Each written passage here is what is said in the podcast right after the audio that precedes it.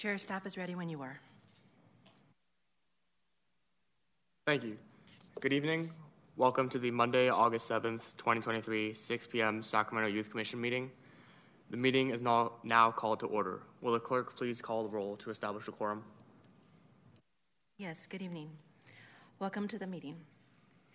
Commissioners, when I call your name, please unmute yourself. Commissioner Bizrat. Present. Commissioner Bergen. Present. Commissioner Corliss. Present. Commissioner Fitt. Absent. Commissioner Fong. Present. Commissioner Morley. Present. Commissioner Mercudar. Present. My apologies. Commissioner Orozco. Absent. Commissioner Patel. Absent. Commissioner Rios. Present. Commissioner Taylor. Present.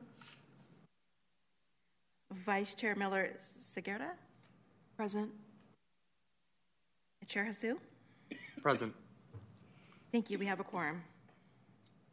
I would like to remind members of the public in chambers that if you would like to speak on an agenda item, please turn in a speaker slip when the item begins. For members of the public who wish to join virtually, please refer to the agenda for the Zoom link. Once you have joined the meeting and wish to speak, select raise your hand to provide public comment. When the chair confirms the public comment, speak, uh, when the chair confirms the public comment, speaking period for your desired item. If you are online, click on the raise hand bottom, raise hand button on the bottom of your screen. In the mobile app, you can raise your hand by tapping the raise hand button in the More tab. If you're calling via telephone, to raise your hand, dial star nine, then to unmute, dial star six. Speakers will be called on by the last four digits of their phone number. You have two minutes to speak once you are called on. After the f- first speaker, we will no longer accept speaker slips, and the raise hand feature in Zoom will be disabled. We will now proceed with today's agenda. Please rise for the opening acknowledgments in honor of Sacramento's indigenous people and tribal lands. To the original people of this land, the Nisenan people, the Southern Maidu, the Valley and Plains Miwok, the Patwan-Wintun peoples, and the people of the Wilton Rancheria, Sacramento's only federally recognized tribe. May we acknowledge and honor the native people who came before us and still walk beside us today on these ancestral lands by choosing to gather today in the active practice of acknowledgement and appreciation for Sacramento's indigenous people's history, contributions, and lives. Thank you. Please remain standing for the Pledge of Allegiance. I pledge allegiance to the flag of the United States of America and to the republic for which it stands, one nation, under God, indivisible, with liberty and justice for all.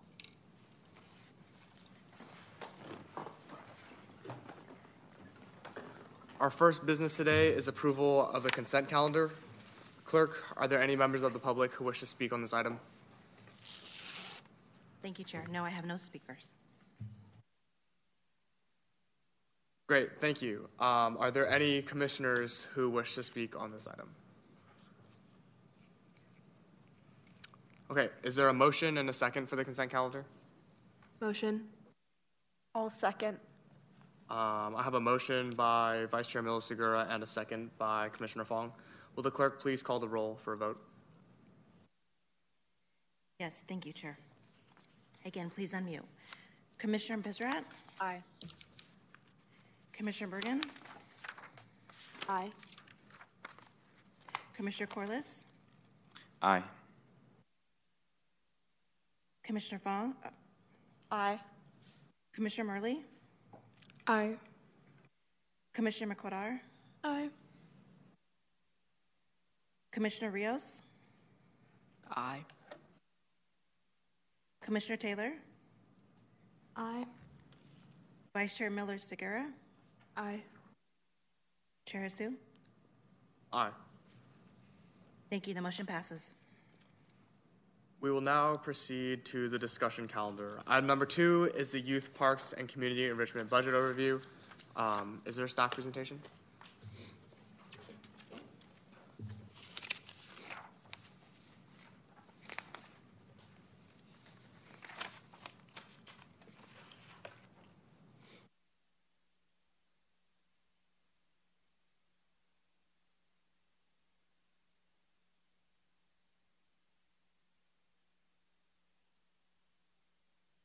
My apologies, we're having issues. Just a moment, please. Technical difficulties.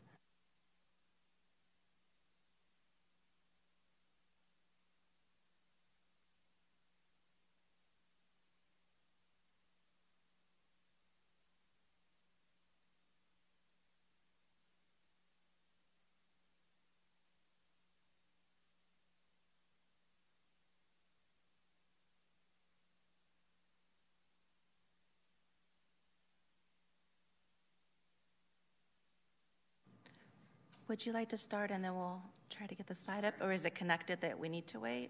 Well, I have, I have a PowerPoint. You have a PowerPoint? Okay. We're trying to download, just a moment, we're trying to download right now.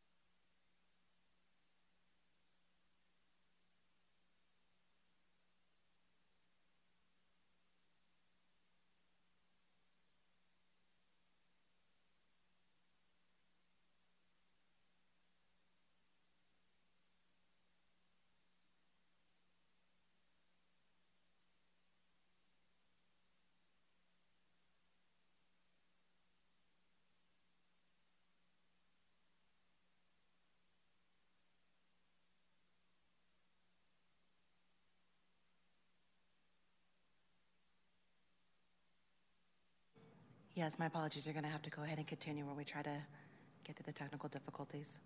Okay. Thank you.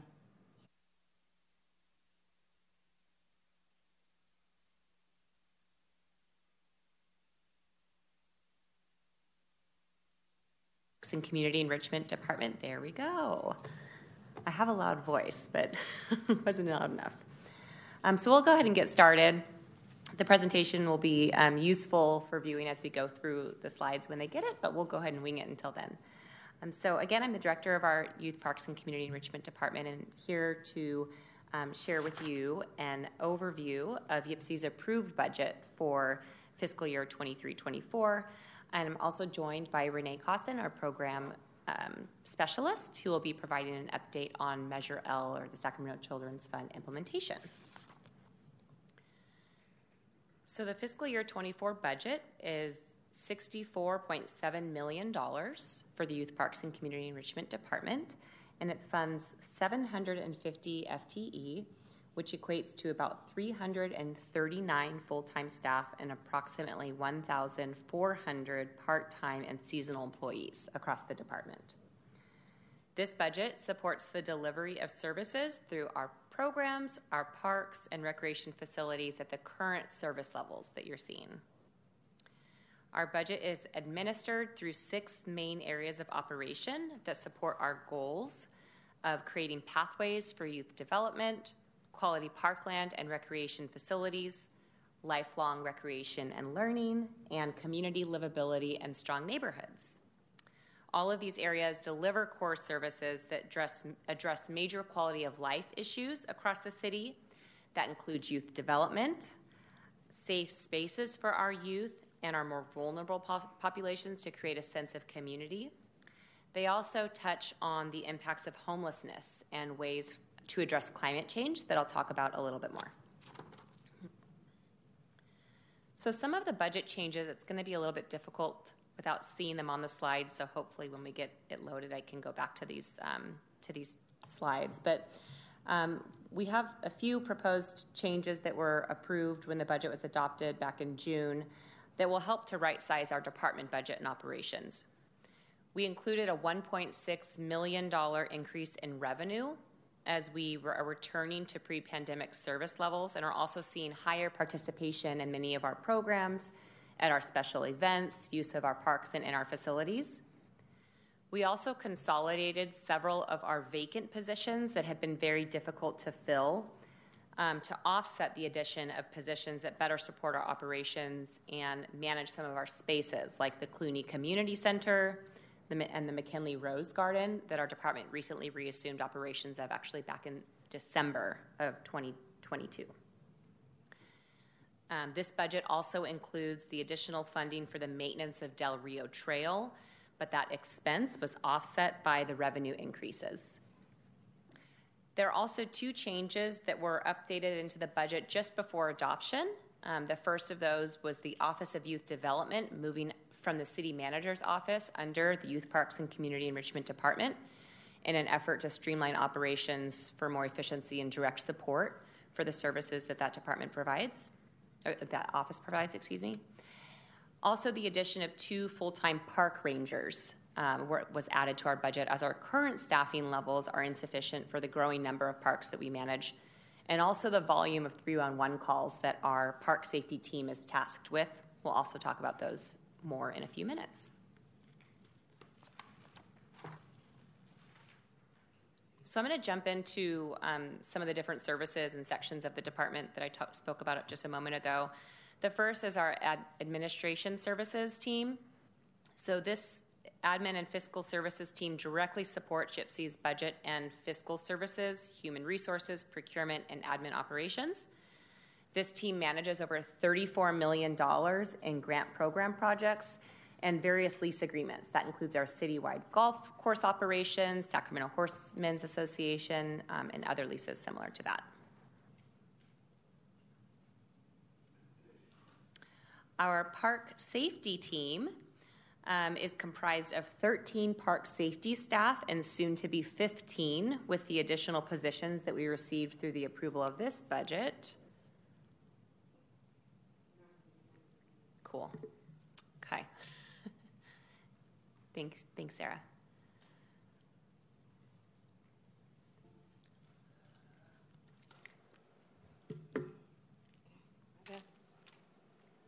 I can just cue you up. You got it. All right. So, Sarah, can you actually go back a couple of slides to the? Uh, there we go. Okay. So this is. Um, This is an overview of our budget. So as I said, sixty-four point seven million dollars, and shows to you the, the six main areas of operation that support the work that is done within the Department of Youth, Parks, and Community Enrichment. And as I go through the presentation, I'll be kind of touching on each of these areas to give you a better understanding of what they're responsible for providing. One more. Park safety. Perfect. So our park safety team, again, soon to be fifteen park rangers, with the additional positions that we received through the approval of this budget.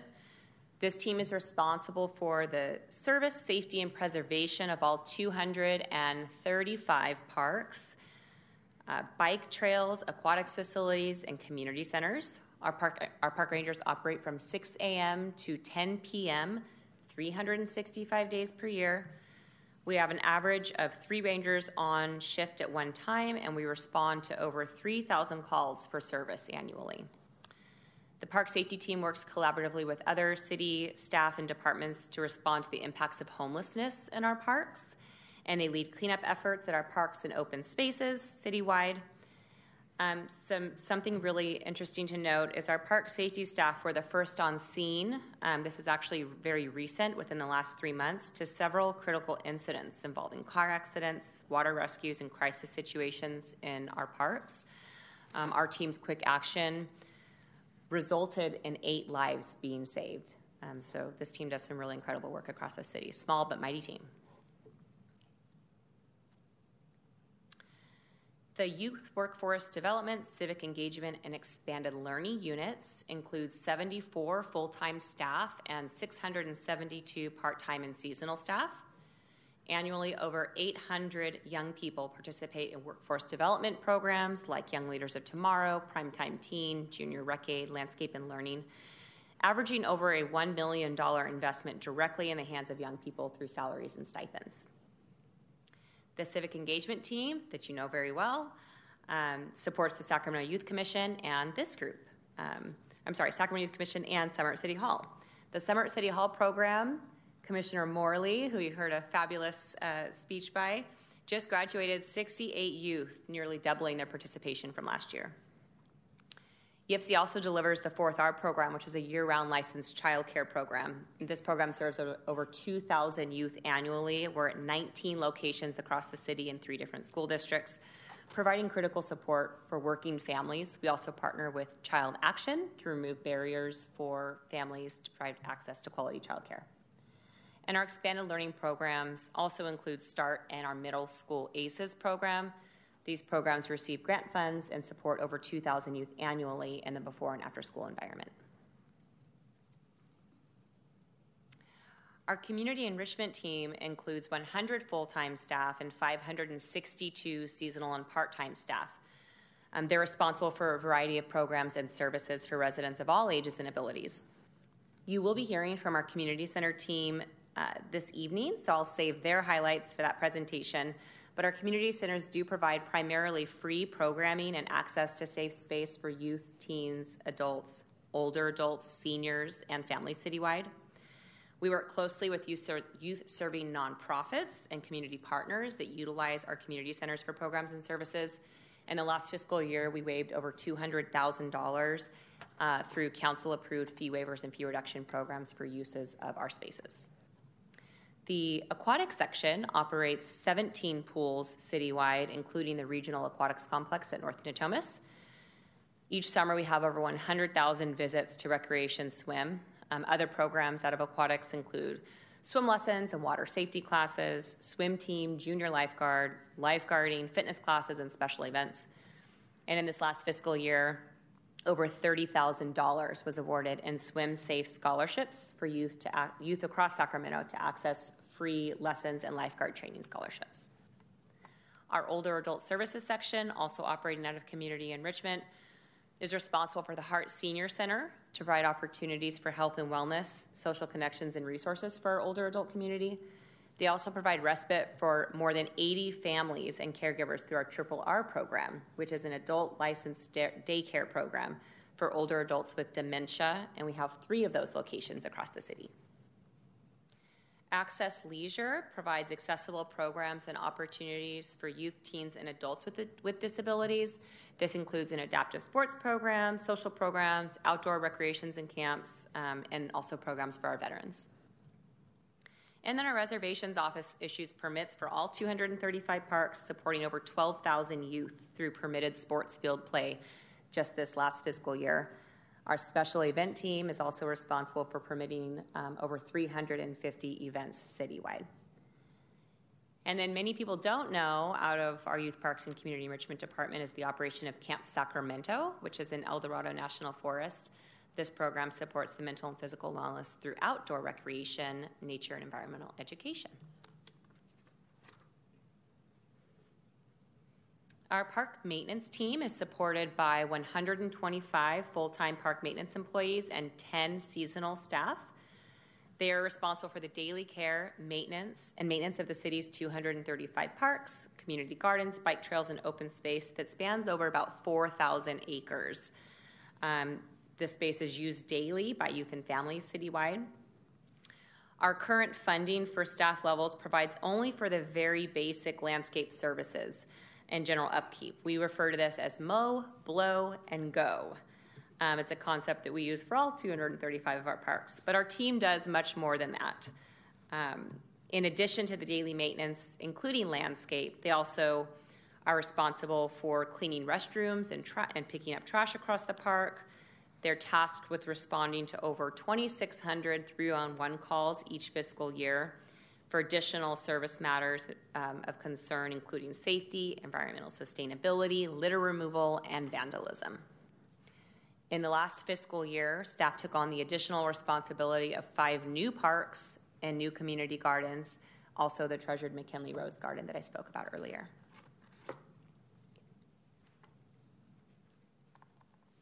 Our park planning and development services team includes fourteen full-time employees, and they deliver millions of dollars in park projects that directly support access to safe space in our parks and facilities. The staffing is funded through C I P budgets and P I F and Quimby funds. So far this year, the park planning and development services team has delivered over ten million dollars in citywide projects, with over sixty-two active projects valued at approximately thirty-two million dollars. I'll share some of those in just a moment. Uh, we have established additional capital improvement projects for this current fiscal year that prioritize the health and safety, um, that prioritize health and safety, and they'll also improve the quality of life for young people and families.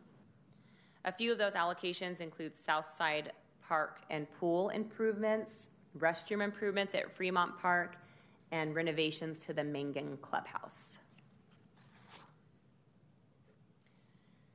So Y P C E has been diligently addressing uh, the deferred maintenance burden, completing over six million dollars in deferred maintenance this last fiscal year. Our total deferred maintenance exceeds one hundred thirty million dollars, and it continues to be an area of focus for our team. We've been securing grants, and we use surplus funds remaining at the end of each fiscal year to address priority projects per council resolution that was approved a few years ago. Last fiscal year, we carried over four point seven million dollars over to apply to deferred maintenance projects, again prioritizing safety Um, safety issues and benefits to more of our disadvantaged communities. Some of the recently completed or planned projects for this upcoming fiscal year include the Regency, I'm sorry, for this past fiscal year include the Regency Park Pump Track. Some of those you'll see pictured here. Hagginwood All-Weather Sports Field Replacement, which is that middle photo. And then Mama Mark's Splash Pad Conversion that will actually be scheduled to be completed next summer. We did renovations at Nielsen and Lawrence Park, and then the bottom photo right there is McClatchy Pool resurfacing that was completed just in time for summer operations, um, and then a Pinnell Pool heater and pump replacement to be able to activate the Pinnell Pool um, extending beyond the summer season. So now for a few of our department-wide highlights from this last fiscal year. So Y P C E invests over twenty-four point five million dollars annually in youth ages zero to twenty-four. That's through direct program delivery and also through partnerships with nonprofit organizations and community care holders. Direct programs and services have all been mentioned in this presentation tonight. That includes our youth workforce development programs, free um, and after-school camps and programs, aquatic safety and swim lessons, access to free wellness rooms within our community centers, family special events, and more. Our Older Adult Services program expanded this year into community centers and Hart Senior Center um, in an effort to respond to the social isolation that many of our older adults experienced during the pandemic. We saw a significant increase in all of our senior programs citywide. Additionally, our Triple R program that I mentioned before was selected as a model license adult day program and received a grant to address the health and well-being of older adults and their caregivers to advance health, uh, health equity. Also this year, to address disparities in service levels in our park system, Y P C E developed Sacramento's first G I S Amenity Equity Lens Dashboard. That's a mapping tool that analyzes park amenity data through an equity lens. This mapping tool will allow us to better understand the overall distribution of amenities in relation to under-resourced communities in Sacramento. And equity scores will determine if a particular Uh, field, for example, has a high potential to serve an under-resourced community and ensure investments in field maintenance are made equitably. We are in the final stages of developing our Parks Plan twenty forty, and that will identify the community's vision and priorities for the next twenty years as they relate to parks and facilities, youth development, and recreation and community enrichment. We also completed North Natomas' first year of operations, Uh, serving thousands of youth and families citywide across the region with water safety, recreation, and community programs and events. That sticker up top on the right um, is also a C P R S State Award of, Elex- of Excellence that the Aquatics Complex receive- received for facility design. And then we reassumed operations of the Clooney Community Center, Shepherd Garden and Art Center, and the uh, Frederick and Evans Memorial Rose Garden back in December. That was after ten years of being operated by a nonprofit We used all of the existing resources that we had available to us to keep these facilities open, and we've even expanded um, services for youth and families that you, you will hear more about from our community center team. We're all aware of the storms that impacted the city um, at the end of twenty twenty-two and early twenty twenty-three. Our park maintenance staff took on additional emergency maintenance responsibilities following these devastating storms. They destroyed over one hundred ninety-one trees in our parks and damaged an additional four hundred six trees, and the destruction was, was an estimated four hundred thirty thousand dollars worth of park infrastructure that our park maintenance team continues to address now um, as we focus on restoration of our tree, camp- tree canopy. Okay, so for some obje- objectives for the upcoming fiscal year. Uh, so our goal is to complete our parks plan for twenty forty for approval and adoption, and that will happen early next year. We also continue to develop the Equity Lens dashboard. We want to make sure we include additional park amenities and eventually add facilities so that it can play a key role in the allocation of resources and investments that we're making. Y P C E is committed to ensuring that diversity, equity, and inclusion are integrated into all of the decision-making, services, practices, policies, and procedures. We will continue to review our operations and processes with an equity lens and utilize tools like the dashboard um, that support equity and fairness. We're also committed to prioritizing deferred maintenance for our park and facility improvements, and we'll continue to be Um, creative as we seek strategies uh, to fund the growing backlog of deferred maintenance. Our park maintenance team this uh, last year managed over eighteen thousand volunteer hours. So we're looking to really formalize our department-wide volunteer program that will involve our youth um, and make a significant impact on the quality of our parks and programs, while also creating additional opportunities for youth engagement and community stewardship. We will continue to support and lead climate and sustainability efforts. This will include our community centers serving as cooling and respite centers for our at-risk populations and general public. We just activated Pinnell Community Center this last week during the heat wave um, and activated as a cooling center a couple of times throughout the month of July as well. Our maintenance and planning teams will focus on the protection, maintenance, and sustainability, and also expansion of Sacramento's urban forest. We will certainly have an emphasis on passive landscape areas and also some of our more under-landscaped neighborhoods. And we will continue to implement strategies for water conservation that will include upgrading, upgrading plumbing fixtures, irrigation, and doing turf conversions where possible. We are interested in pursuing joint use agreements and opportunities and collaborative relationships with our school districts and also our community partners to best serve our youth and families through parks and recreation facilities. And then as we continue to realign staff, we bring on the Office of Youth Development um, and also recover from the pandemic. We're going to focus our efforts on creative recruitment strategies, retaining staff that we have, and also prioritizing really taking care of the team um, that's responsible for keeping our parks and facilities clean and providing safe space and programs for youth, adults, seniors, and families. We will also continue to expand uh, access to programs and services that support youth development, workforce development, safety, health, and wellness through direct program delivery, training, and partnerships with our community care holders. This will include the implementation of the Sacramento Children's Fund, or Measure L. So with that, I'd like to invite up Renee Cawson to provide an update on the implementation of Measure L and the Sacramento Children's Fund. Thank you, Jackie, and good evening. Um, I'm here, as Jackie said, to provide a brief overview of the Sacramento Children's Fund that you may also know as Measure L. Um, we had the opportunity to present some of this information at uh, Mayor Pro Tem Mai Vang's community convening, which I saw some of the youth commission there, so it's great to see you again.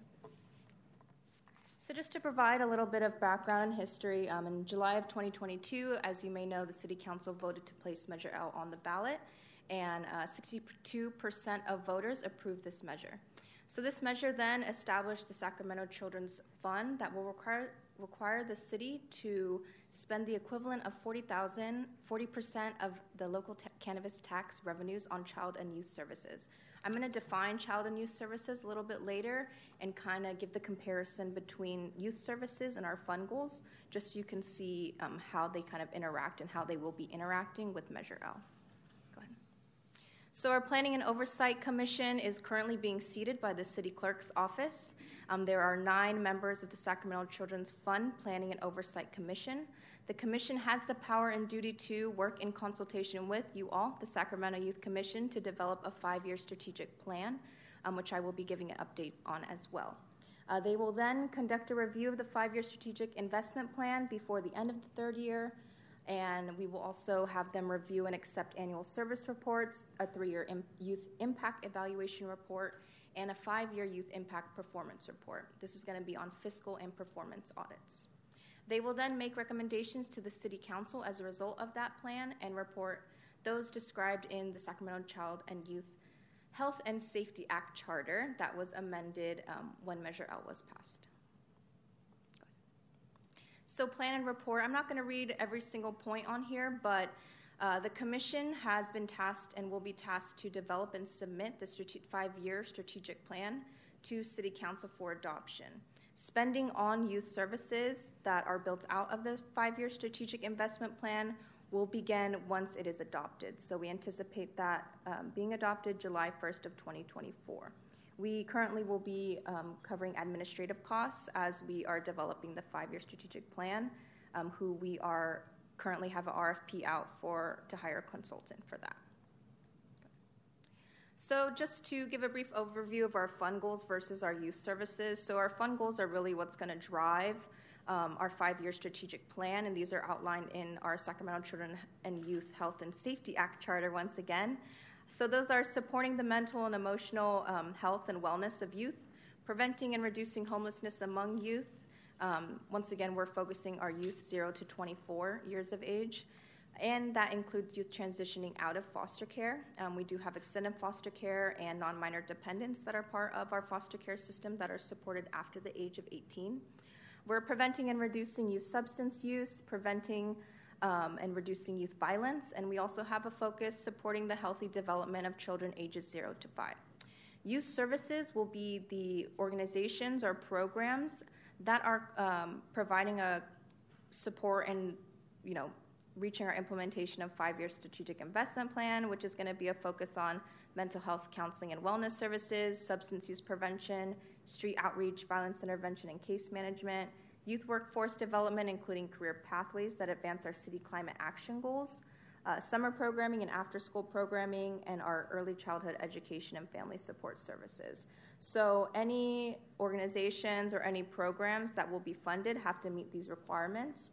Um, and that will be taken into consideration when we are also building out the five-year strategic investment plan. So this is a timeline that was um, previously presented at City Council when Jackie did her initial budget presentation. Right now we are in July. Um, as I said, the clerk's office is reviewing and they're starting to appoint some of the Oversight Commission members. Um, our, their plan is to have their first orientation sometime in October. And then hopefully we'll be meeting together as the Sacramento Youth Commission and the Oversight Commission sometime in the new year, uh, hopefully January. With our strategic co- planning consultant, our R F P went out in July and it closes on August eleventh. Uh, we will have a review panel that will be meeting on August twenty-eighth to select our R F P strategic planner who will be working um, to support the city and the Oversight Commission to develop the five-year strategic plan. And then we'll lead into some training of the Oversight Commission. Um, we will be developing a strategic planning process over the next year, um, once again to hopefully be adopted by City Council on July first of twenty twenty-four. And that concludes our update on Measure L. Thank you, Renee. That concludes our presentation. We ended here. Uh, the focus of our of our budget for this year and really citywide is to ensure that we are valuing and taking care of the staff and the team that is responsible for delivering the incredible services that I shared with you tonight. So these are just a few photos of some of the amazing staff. Uh, we have park maintenance staff on here, many of your civic engagement team that supports this commission um, pictured here, um, but we have an incredible youth parks and community enrichment team um, that without them, um, all of the wonderful services that we see happening across the city would not be possible. We are happy to take any questions. Great, thank you for the presentation. Clerk, are there any members of the public who wish to speak on this item? Yes, thank you, Chair. We have one online. Call in user one. Can you hear us? Yes, this is Lambert Davis. Hearing an echo, but uh, any time that I hear Director uh, Beacham present uh, her report, I pay attention because I, I saw some of her work at Hagginwood Park this summer, the, the wonderful festival there. There used to be a lot of festivals there when I was growing up there, a lot of activities, a lot of actually parades, pancake breakfasts, Grant Un- uh, Grant Little League, all of that, a lot of activities. And she seems to uh, not only verbally talk about equity, but she she's implementing those type of programs. And I've been on the road for a while uh, this summer with the cheesecake, but I when I left, I heard that the pool was going to be open. I haven't had a chance to check with people in the neighborhood. I've been on the road, but I was assured that that pool was going to be open this summer. So I will be checking in on that. And if that did happen, I know she was crucial in making that happen because those young people need somewhere to swim other than walking somewhere else or catching a bus somewhere to go swim. So thank you. Thank you for your comments. Chair, we have no further comments. Awesome. Um, are there any commissioners who would wish to speak on this item? Vice Chair Miller-Segura. I just want to say thank you so much for your presentation. All of that was really informative and helpful for us as a commission, especially with the proceeding with the Measure L collaboration. I just want to check in, um, aside from Measure L, because we will be collaborating alongside that further in the future, uh, how can we as a commission support your efforts with the upcoming um, allocation of money? So we are well into the current fiscal year, and um, something that we've been talking about as a staff is ensuring that um, as you are going to continue to hear this evening, um, hear updates from all of the programs and sections and divisions within the Youth Parks and Community Enrichment Department, um, and really bring the feedback that you're hearing to these meetings and have that dialogue with our staff to let us know Um, you know, hear what the priorities are, help us to understand what the priorities are and where you would like to see those resources directed. Uh, we've been dealing with status quo budgets year after year, so our team is tasked with getting really creative and strategic in how we sort of reallocate some of our funds, identify vacant positions that can be better utilized elsewhere. Um, so we're looking to hear from you, you know, and, and really help us to, um, to take a closer look at where those services are needed. Thank you. Great question. Commissioner Fong. Yeah. Your presentation answered all my questions, but I just wanted to thank you for all of your wonderful work and the presentation. Thank you. Um, any other commissioners before I give my two cents? Okay, cool. Um, thank you again for the presentation. I really appreciate it. It was very informative. Um, and also thank you for the update um, for Measure L. I was out of town during um, the youth policy convening, so I couldn't make it, but I definitely wish I could have been there. It was great to see the uh, material here. Um, I think as kind of a, a note to all the commissioners, um, for those who are not uh, like graduating in like the next year and stuff like that, you will definitely um, have more time with um, joint meetings with the, the Planning and Oversight Commission and stuff like that. Um, so getting a jump on this Measure L stuff and having the opportunity to learn about it here early before we go into those meetings um, is really important. Um, yeah, that, that's all I've got to say. Thank you for the presentation. Thank you very much. Thank you. All right, um, we will now proceed to the next item. Item number three is the community centers and community recreation updates. Is there a staff presentation?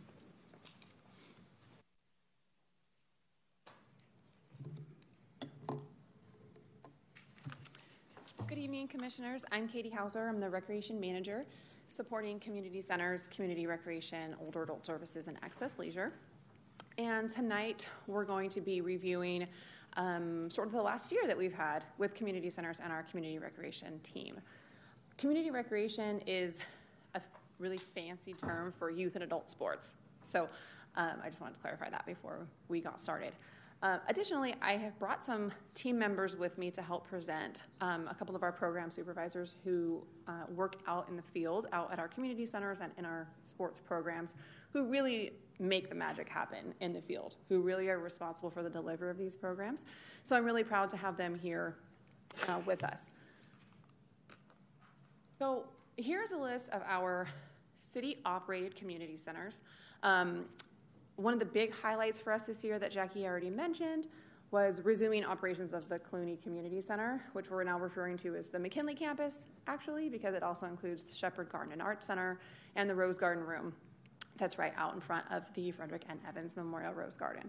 So we are adding new programming there um, for residents of all ages. We also started, are starting a preschool, started a preschool program there this summer that will continue into the fall that we're really excited about.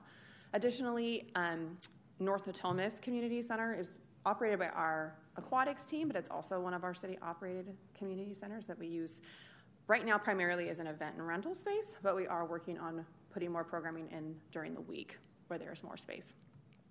Um, the other update I wanted to provide for community centers is the Johnston Community Center, which is in District two, um, was currently a leased facility, or was previously a leased facility, um, and that lease just expired, and operations of that facility in the meantime has been turned over to the city. So we're working with a couple of different community-based organizations to provide some programming in that space. Uh, so that's a uh, very, very new update that I wanted to provide as well. So with that, I'd like to introduce Javier Rivas. Javier is a program supervisor at the Pinnell Community Center. Um, and so he's gonna share with you what kind of programming and events and activities go on in our community centers. And then we'll move on to youth and adult sports.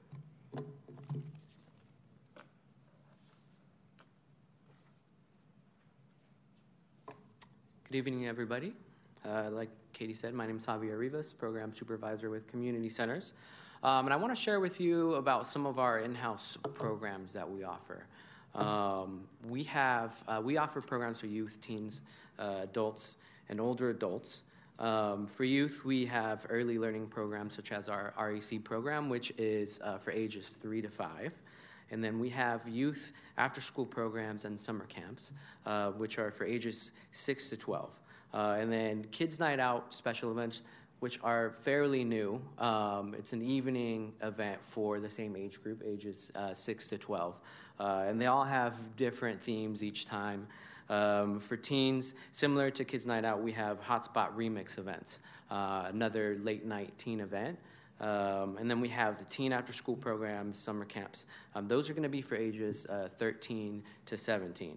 And then fairly new, we have the teen drop-in program, which uh, follows uh, right after our uh, teen summer camp hours as well. So teens have an opportunity to stay even longer at community centers. For adults, uh, something we're particularly proud of is uh, we've increased uh, senior visits across community centers uh, to about nineteen thousand uh, visits in the past fiscal year, which is about a two hundred percent growth from the previous uh, fiscal year. Um, and we have, we do senior events, coffee socials, uh, fitness classes, uh, sewing, ceramics, uh, neighborhood walks, which are pretty exciting. Uh, some of our council members actually participate in that with us monthly. Um, and then more recently, we had the Sacramento Kings organization participate with uh, one of our neighborhood walks as well. Um, we're also uh, offering uh, programs and events for all ages, really focusing more on the uh, intergenerational aspect of recreation programming. Um, some of those are family bingo nights, uh, carnivals, which were referenced earlier, uh, movie nights. Uh, and then in addition to that, we've started to transition our drive-through events, which is something we saw uh, due to COVID. Uh, we started transitioning them into uh, in-person, uh, more in-person events. Uh, so it's it's been really awesome to kind of reconnect with our community in that way and kind of get people uh, in person again. Uh, in addition to that, we have leisure enrichment uh, contract classes as well. Uh, this past fiscal year, we served about six thousand adults and youth uh, through our leisure enrichment contract classes. Um, aside from our R E C program and contracted classes, all of our program offerings at community centers are uh, free of charge.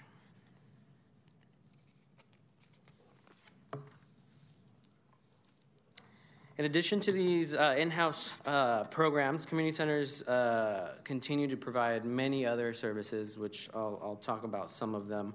Uh, our community centers are a space uh, for rentals for the community, so community members can rent our facilities for a variety of events. This past fiscal year, twenty-two twenty-three, uh, we had eight hundred ninety-two rental bookings uh, across community centers. Um, in addition to that, with City Council resolution, uh, Jackie referenced it earlier, but we've waived over two hundred thousand dollars in fees for uh, community-based organizations and nonprofits who serve youth and their families.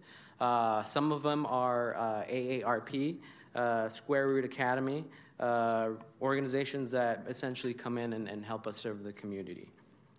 Um, in addition to, to that, with extreme weather conditions, uh, Jackie mentioned it earlier as well, but uh, some of our centers operate uh, respite centers uh, during emergency cooling, warming, and clean air shelters across the city. We also have other strategic partnerships which we're excited about. One of them is uh, with the Sacramento Library, the uh, Explore and Learn program for Um, caregivers and their children ages zero to five, which operate at a, a couple community centers in Sacramento, currently uh, Hagginwood and Pinnell. And then, additional to that, we offer Natomas Unified School District uh, and the Sacramento Food Bank and Family Services uh, provide uh, free lunch and supper for youth and teens at community center programs as well. We've also partnered with uh, Meals on Wheels, Uh, serving uh, about thirteen thousand uh, meals uh, between Pinnell and Hagginwood, uh, hot meals for uh, seniors that are in those neighborhoods.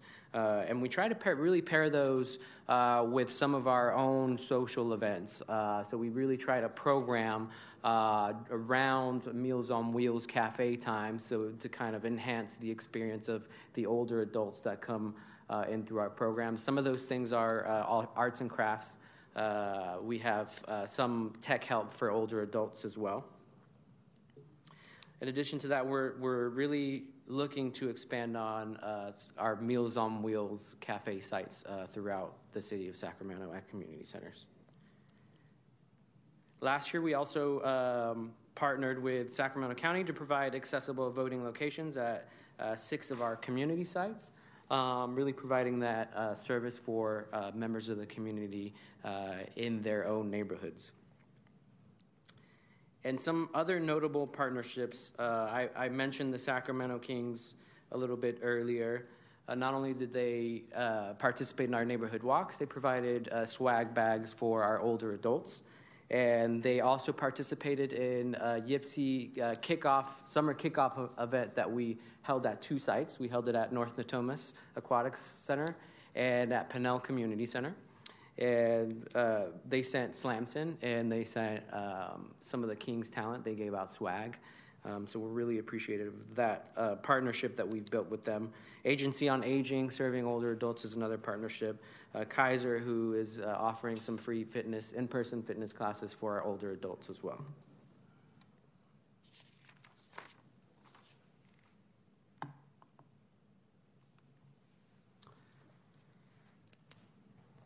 So prior to the pandemic, our team was uh, working towards expanding our open hours Uh, to, to get closer to some of the pre-pandemic levels, which we're actually now seeing that we're exceeding some of those pre-pandemic levels.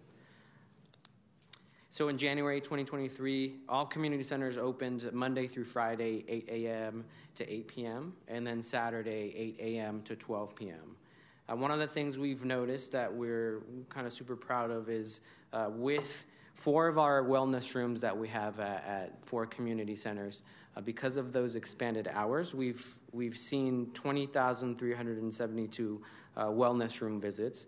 Uh, essentially, the wellness room provides treadmills, weights, um, pretty much a, a almost a full fitness center for members of the public to use, which is also free. And the difference in the numbers is from the previous fiscal year, uh, we saw eight thousand eight hundred, so quite a big jump right there.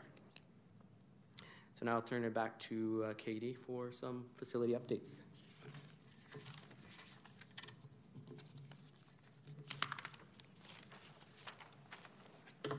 Great, thank you.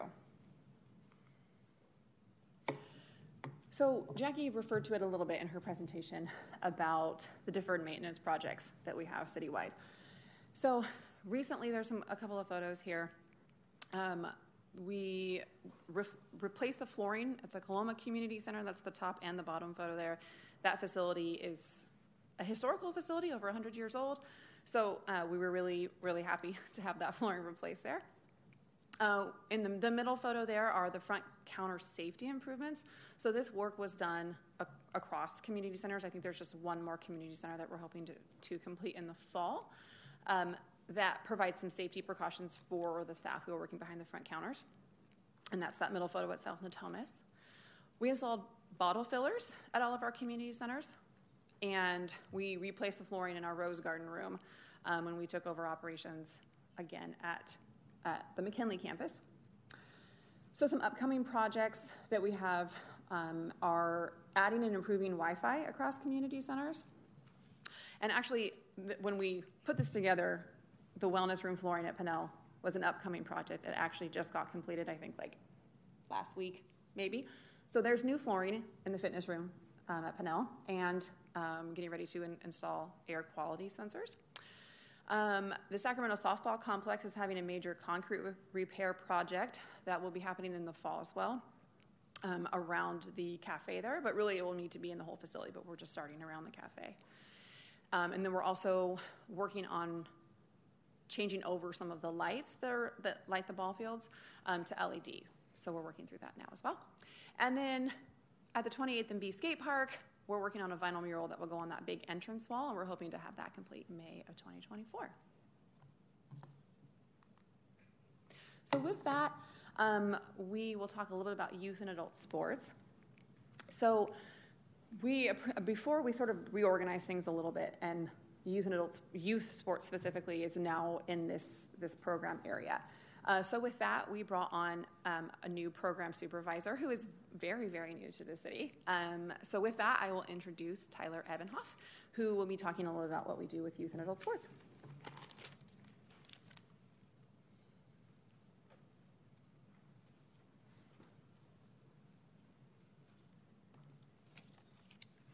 Hello, thank you, Katie, for introducing me. Uh, as Katie said, I am fairly new in this position, so I've been really trying to get familiar with all of our facilities and our programs, um, but thanks for this opportunity to present in front of you. So we're gonna start with the facilities, uh, and I'm lucky enough to oversee both of these. Um, it's gonna be the twenty-eighth and B Skate Park and Ur or Skate and Urban Art Park and the Sacramento Softball Complex. Uh, starting with the skate park, it's a very unique facility. Um, it does have uh, coverage over it, so we could operate at all times throughout the year. Um, it's pretty great to program and have special events, and we're not limited by this. Uh, we do have clinics and camps uh, year-round, and they're for ages five to fifteen. Uh, we do accept and accommodate for all skill levels, so you could be a first-time skater, or you could have some experience just looking to expand to get a little bit better. Uh, we do have special events out there. The first event that I was part of was uh, Go Skate Day. It was a really fun event where we had food vendors out there, um, some local skate uh, support uh, who had some booths. Um, we actually had a slideshow highlighting all of the things we've done in the past, and we did highlight some of the um, some of the old skaters who have contributed and donated to the skate park as well. Uh, we are looking to expand into special events, and we are uh, currently working through um, birthday, part, birthday party rentals, which we've done in the past, but we had to put on hold uh, once the pandemic hit. Uh, we are actually going to have our first birthday party rental, from my understanding, for the first time since the pandemic um, at the end of this month. Another special event that we're working with the South Natomas Sacramento Public Library uh, is we're trying to bring um, some pro uh, family uh, programming there, and we're looking to expand into zero to five year old, uh, where we're using some programs to get uh, more family families out there, um, but we want to do a read and skate day um, where we're incorporating story time and then uh, some open skating after and trying to merge the two. Uh, we are open Wednesday, Thursday, and Friday for open skate hours from five forty-five to eight forty-five p m and also on Saturday and Sundays from one p m to eight forty-five p m For the twenty twenty-three fiscal year, the skate park actually had six thousand, over six thousand visitors, with uh, about fifty percent of them being the youth. Moving on to the Sacramento softball complex, uh, this is also a very unique uh, facility, and it's, rare, it's very rare to have four ball fields in a gated location. Uh, so it does give us a lot of opportunity for uh, weekend tournaments, as long as in special events and also programming. I'm just gonna go through some of the amenities that we have out there, starting with the four lighted softball fields that could be adjusted for all levels of play, uh, the four sand volleyball courts that could be used for rentals and uh, tournaments, uh, and it's not limited just to volleyball, but we could utilize this space for um, different programming opportunities such as uh, sand soccer, orb sand soccer, spike ball, or uh, yeah, just having it uh, be a multi-use area. Uh, there's a playground out there and a parking lot that will accommodate up to five hundred vehicles with overflow parking as well, um, which kind of which gives us the opportunity to have some larger events out there. Uh, we host special events, adult softball leagues, and youth and adult baseball and softball tournaments, and we have a long list of tournament directors uh, with a high demand of trying to have softball or baseball tournaments over the weekend.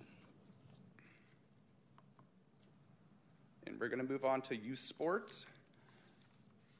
We do have youth sports year-round. Uh, we have special events, baseball and softball tournaments, uh, volleyball tournaments, and as I said, at the skate park, we have uh, rentals, or excuse me, camps and clinics, drop-in skate, and we do offer batting practice for youth and adults at the Sacramento Softball Complex for a rental. Speaking of our youth sports leagues, uh, all of our youth sports leagues that we do offer year-round, which we do uh, break it up with a different sport uh, per season, uh, they're all free to the public. Uh, these include the N F L Flag Football League, the Junior uh, N B A Youth Basketball League, and the Junior Giants Baseball League, Baseball and Softball League. All these leagues depend on community volunteers to facilitate and enable the su- success of these programs. These free programs play a vital role uh, in fostering a sense of unity with the community while providing opportunities for young participants to develop their athletic abilities, but also their social and leadership skills. Through the collaborative efforts of our community volunteers, engaged staff, and young participants, we aim to create a cohesive and enriching environment, not only for the participants, uh, but for community members as well. Our youth sports leagues are introductory, introductory programs uh, and cater to a, a diverse skill level and uh, age range as well. Each league is thoughtfully designed to encompass, encompass a range of engaging activities, including a skills clinic day, a dedicated day for volunteer coach training, one weekly practice session, and games scheduled for Saturdays. All league participants revert, receive jerseys, uh, sports equipment, sports swag, and certificates of participation. Breaking down each sport that we offer throughout the seasons, uh, for the fall and winter, we have the N F L Flag Football League. That's going to be our next uh, upcoming youth sport league. Uh, this is for ages five to fifteen, and we are expanding into younger uh, ages, uh, where we're going to be focusing on the five and six and seven year olds. Uh, we're proje- projected three hundred athletes, which is a two hundred percent increase for participation from the twenty twenty-two fiscal year. The locations that we'll utilize inc- include Argonaut Park, Hagginwood Park, and George Sim Park. Moving on to the winter and spring, we're gonna, we offer the Junior N B A Youth Basketball League. This is for the same uh, age, uh, from five to fifteen. We, uh, the registration for this will open up in the winter, and we will be utilizing uh, Oak Park Community Center, uh, their gymnasium, uh, George Sim Community Center, and we're going to be utilizing the outdoor uh, basketball courts at South Natomas Community Center too. Lastly, for the summer, we offer the Junior Giants Baseball League. This is going to be a slightly larger range uh, for who we accommodate from, from five to eighteen. And we have divisions for T-ball, minors, majors, seniors, uh, and we also have divisions for both uh, girls and boys and softball and baseball opportunities. Uh, our current season actually just ended last Saturday. It was one of our largest uh, youth sports leagues that we've offered, and we had over one thousand participants, which is a forty-two percent increase from the twenty twenty-two fiscal year. We utilized Land Park, which uh, we had all seven ball fields going on on Saturdays, but we also use this uh, for practices as, practices as well. Moving on to adult sports. The first uh, adult sport that I would like to highlight is our softball leagues. Uh, we have divisions for men, men's, women's, and co-ed teams. The locations that we utilize are the Sacramento Softball Complex, Grant Park, Tahoe Park, and Franklin D. Roosevelt Park.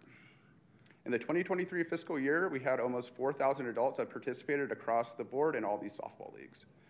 There was a total of seventy nights of league play in the entire, entirety of the twenty twenty-three fiscal year. Speaking about the tournament and rentals at the Sacramento Softball uh, Complex, I said there was a long list of tournament directors, and we had forty softball or vo volleyball tournaments uh, scheduled for the twenty twenty-three fiscal year. The special events we're trying to expand out there, and I wanted to use this oppor opportunity to invite you to our upcoming uh, first time Summer Sports uh, Fest. It's a special event at the Sacramento Softball Complex. It's going to be uh, this Friday, August eleventh, from six p m to nine p m, and it's going to be for all ages. Kids will be free, and adults are five dollars, and you could register online, or I could uh, get everybody a digital copy of that flyer as well. It is going to be an event that focuses on sports activities uh, that are going to include a youth and adult uh, home run derby, ultimate frisbee, sack races, kickball, bubble soccer, and then going through these activities, you earn raffle tickets, and then we'll have a raffle at the end of the event and hand out some really cool prizes. Uh, we will have uh, Dinger, the mascot from the Sacramento uh, River Cats, in attendance, and it will be a really fun opportunity for, for the families. Another exciting uh, opportunity for uh, us to offer something new to uh, our community is our upcoming Adult Basketball League. Uh, we've, in the past, focused on softball, and we're looking to expand outside and uh, offer um, the community um, some new opportunities. Uh, this is going to be hosted at the Co uh, Oak Park uh, Community Center, and it's going to have divisions for both uh, men and women. It's a six-game season with a chance for playoffs, and the registration is going to open up this month, and the season is set to start in October. Uh, th thank you for your time, and I'm going to bring Katie back up.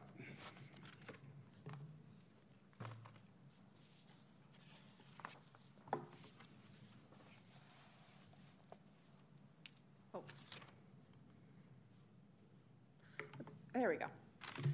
That concludes our presentation. Thank you so much for your time. And um, at this time, we'll take questions. Great. Thank you for the presentation. Clerk, are there any members of the public who wish to comment on this item?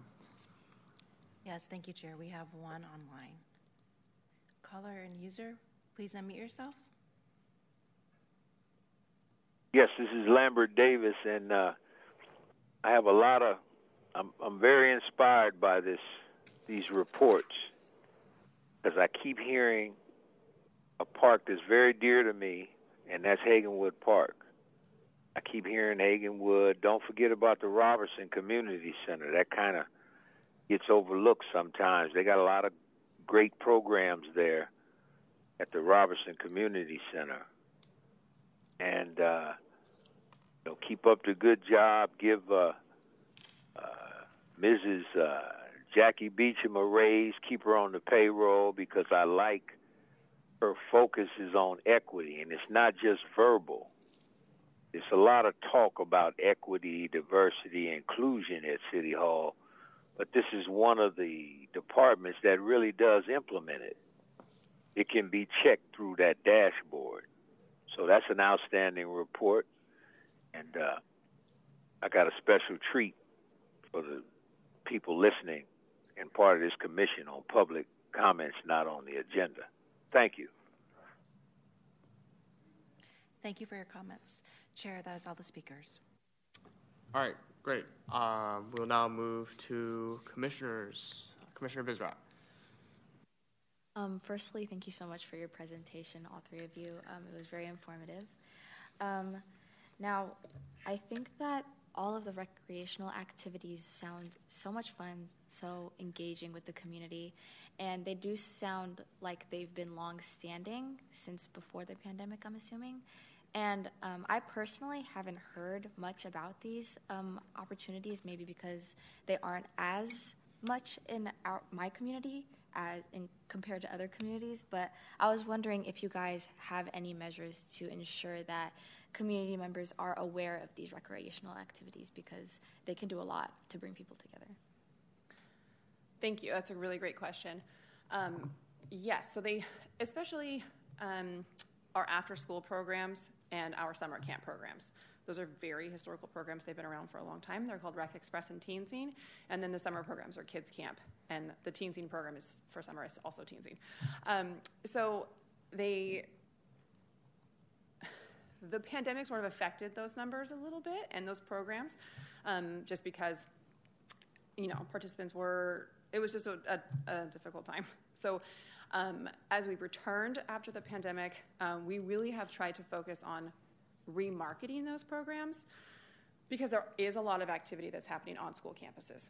So it's really, really working with, with families and with the schools near our communities to really make sure that families know about the services that are offered. We have added, added additional programs, specifically the R E C program, which is for three to five-year-olds. That one is new to post, post-COVID uh, because we just saw that that was a gap in service where we weren't really, you know, doing a lot. We have some tiny tot programs, um, but those are more preschool focused. These are more recreational, uh, zero to, uh, three to five-year-old programs. So we really have, actually that's something that we did um, this summer. I think it started, um, we first sent our first monthly email out. But we're trying to really focus in on a really intentional marketing strategy Um, that not it only is for community centers, but for all of our programs. So we started that, I think, in April, right before summer program registration opened. So those are going out monthly now on a regular basis. If you haven't received those emails, you can sign up in ActiveNet. It's our registration system that's uh, on our the city's website. You just sign up for an account, and then you'll get those emails on a monthly basis. And then we use that information as well uh, for social media. And so if, hopefully everybody is following our E F C social channels. Uh, the marketing team has been making a a very, very concentrated effort on making sure that the community knows about these programs. So it's definitely something that we've been working on. Commissioner Morley. I wanted to firstly thank all of you for your wonderful presentation. It makes me very happy to hear about all of the constant resilience and rebuilding of community around Sacramento. Um, Kind of piggybacking off of Commissioner Bisrat, I would recommend, I know a lot of city council members have newsletters. If you want to spread the word, I think it would be amazing if you guys started to reach out to their offices to um, basically just spread awareness about all these amazing events. Thank you so much. Thank you.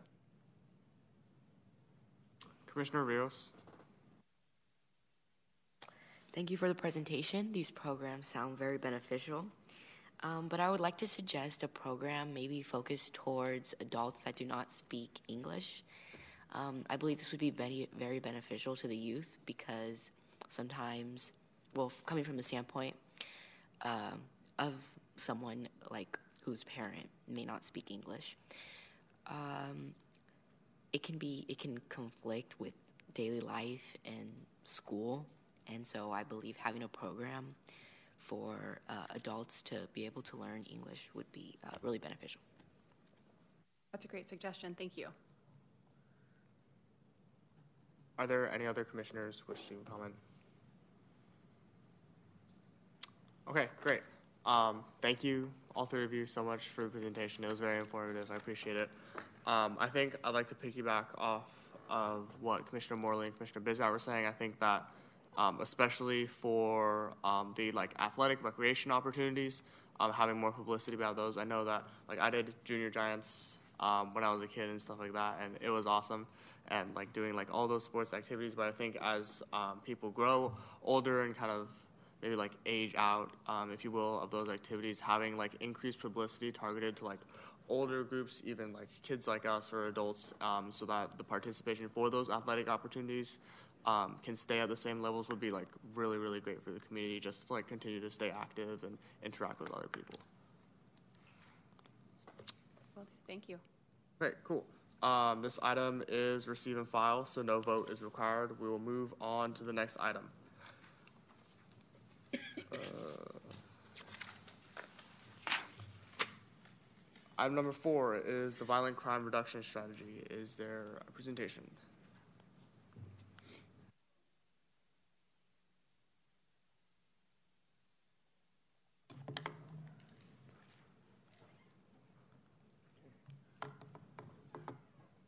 All right, good evening, Sacramento Youth uh, Youth Commission. Thank you again for inviting me to speak to you about Sacramento Police Department's violent crime reduction strategy.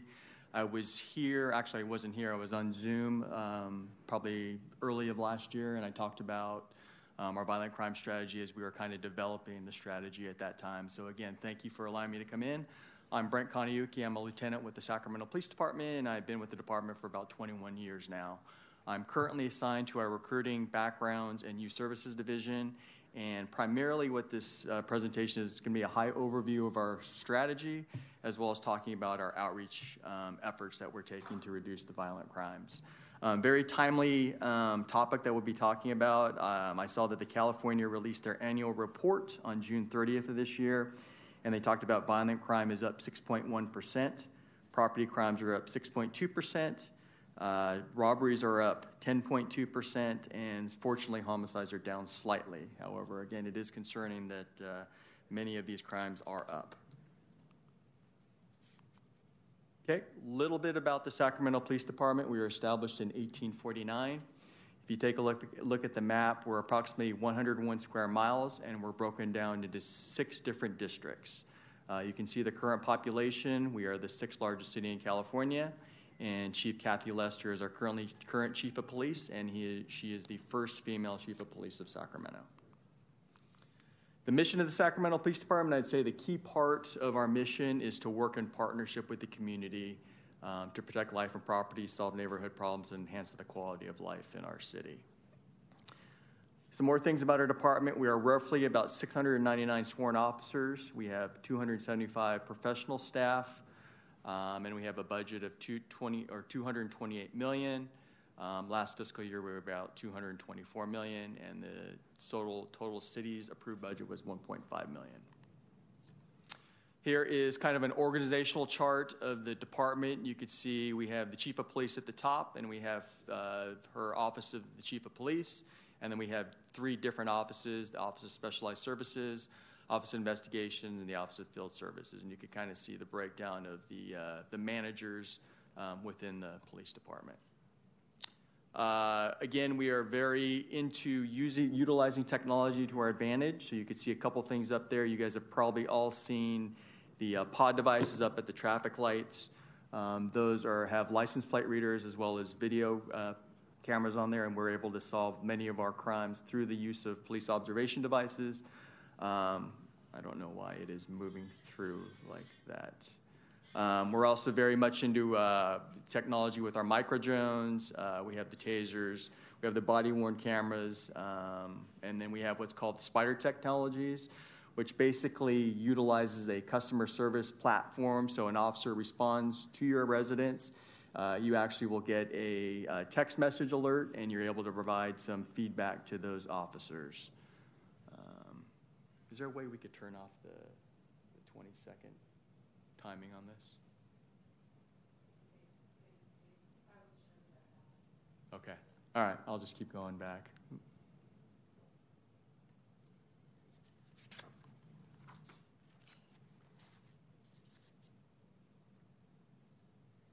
Appreciate that.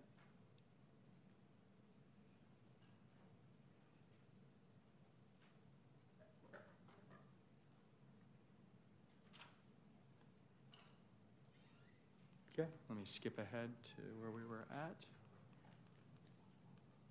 Okay, real quick. So basically our, our uh, violent crime strategy, we've, we've relied upon a focused deterrence model.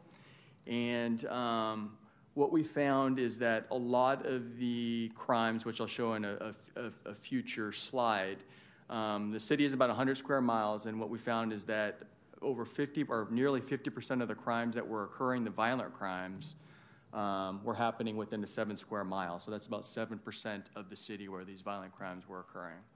Let me skip to that so you can kind of see that. So yeah, right there. So nearly fifty percent of the violent crimes were occurring within these seven square miles. So part of working in the uh, outreach portion of this, we partnered up with a lot of people. And basically we realized that fighting violent crimes is, is a shared responsibility, and that we cannot, the police cannot do it um, by themselves. They have to rely upon partners. So one of the things that we've done is relied upon our community-based organizations. Um, so let me go back to this slide right here. So the Office of Violent Prevention, which is headed by Doctor Nicole Clavo, was previously part of the city. It now falls underneath the police department. Um, with Doctor Clavo, we've been able to establish what's called a referral process system. So we get individuals, uh, patrol officers may come in contact with an individual, whether they're arrested or maybe they're, they go to a, a family disturbance call. If the officer believes that this person um, is in need of some resources, then they, they complete what's called an information report, and it's a referral that comes to our outreach department or section. We then work our, with our community-based organizations to provide various resources from anger management to uh, substance abuse. So whatever assistance they might need, we provide those services to them. If you guys look up there, you can see we also we have developed a critical incident response. So we have community-based organizations that if we have a shooting, we have a homicide, we have some type of critical incident which is going to respond or require uh, community response, we're able to get some community-based organizations out there who are able to help us out, help in a lot of ways kind of de-escalate and diffuse the situation out on scene. We've also established which is what, a system which is called a D R I P, or a Disruption Response Intervention or Prevention. So, for example, this season the Kings, Sacramento Kings did very well. Well, what happens, um, it brings a lot of people to that specific area. So if a specific command sees that there could potentially be some issues or problems, they could request assistance from our community-based organization. So that's kind of a kind of a, a pre-planned event, whereas the critical incident is something just happened and they, they need assistance. These are some of the community-based organizations that we work closely with. The city is contracted with them. Um, you can see up there, there's S A R, there's Hope, Neighborhood Wellness, Voices of Youth, um, Brother to Brother. So we work very closely with them. On a uh, bi-monthly, bi-weekly basis, we meet up with the community-based organizations and we talk about the different referrals that we've received and kind of how we can help out the uh, those individuals.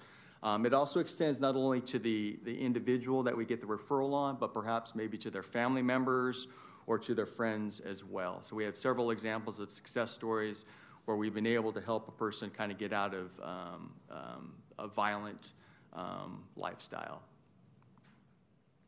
Um, let's see, I'm sorry about that. This thing is kind of jumping around. A couple other things I wanted to highlight that we're doing within the um, communities. So we did, we partnered up with Sac State, the Institute of Social Research, and we did community listening sessions. So I talked about the kind of the, the violent crime areas. So primarily we've identified three areas, Oak Park, Del Paso Heights, and kind of the Valley High, Center Parkway, Mack Road, Meadowview area. So those are primarily the driving areas of where a lot of these crimes are occurring. So we conducted listening sessions within each of the focus areas. We utilized our community-based organizations to gather individuals that came in.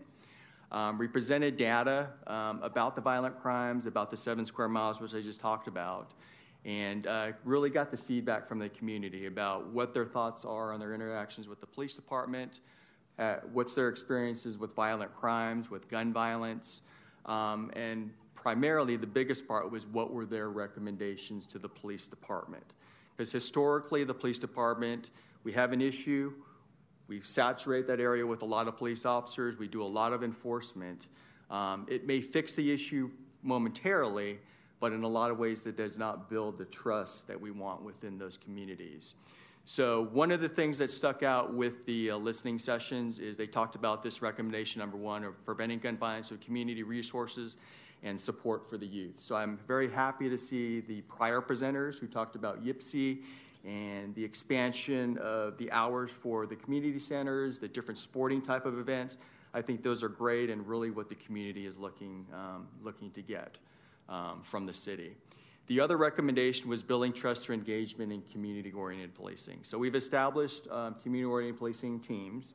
Um, my entire time with the police department, which I said was twenty-one years, really we have focused on working with the community, building those partnerships, um, and building upon that trust within those areas.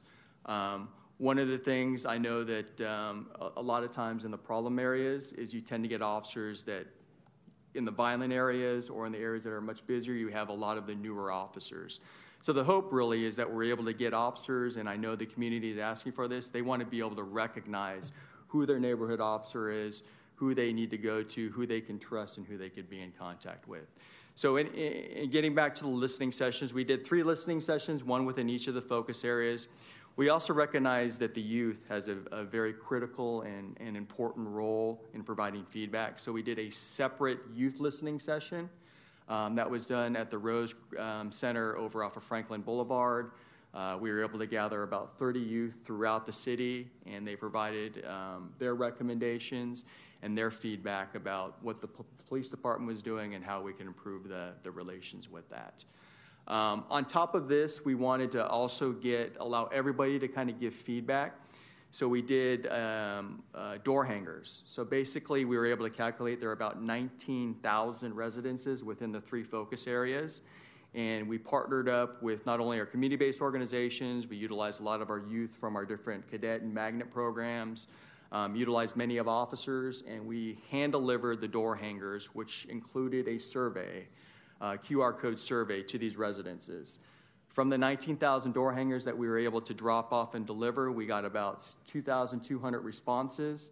Um, from that, we took uh, I S R, who we partnered up with from Sac State, they took out those that didn't complete eighty percent of the survey, those that were under eighteen, and those that did not live within the focus areas, took those out. So we had about eighteen hundred um, surveys that came out. And it was the same thing that came out from the listening sessions is they wanted to know their officer that worked their area, and they wanted more programs for not only the youth, but for those community members. So really the department is focusing upon how can we really address these and help out the community and kind of meet their needs with these listening sessions and with the door hangers. Um, another thing that we've worked on, or another thing that uh, the Sacramento Police Department has been able to get is uh, what's called a public safety partnership grant from the fed- federal government. Uh, basically, it, it provides technical assistance, Uh, helps us come up with best practices, allows our officers to, to visit different agencies across the country who have really good programs, um, and uh, basically kind of evaluating what we're doing with our violent crime strategy.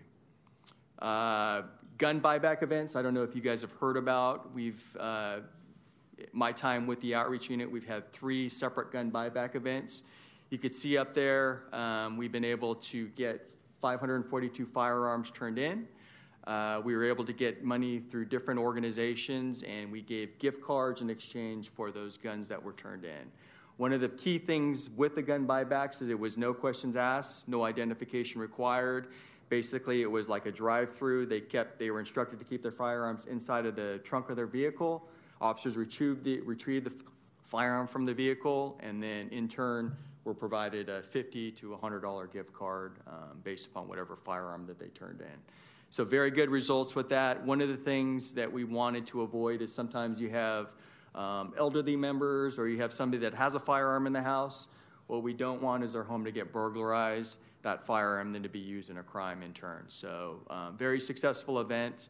Um, I know that uh, the state is looking to put out a grant to, to be able to allow agencies to do more of these gun buyback events, and the hope is that our department will be able to get some of that grant money to be able to put on some more of these gun buyback events.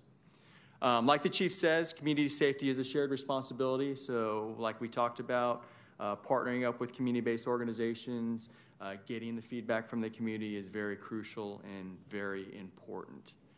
Um, Sorry I'm jumping around, but this thing keeps um, jumping.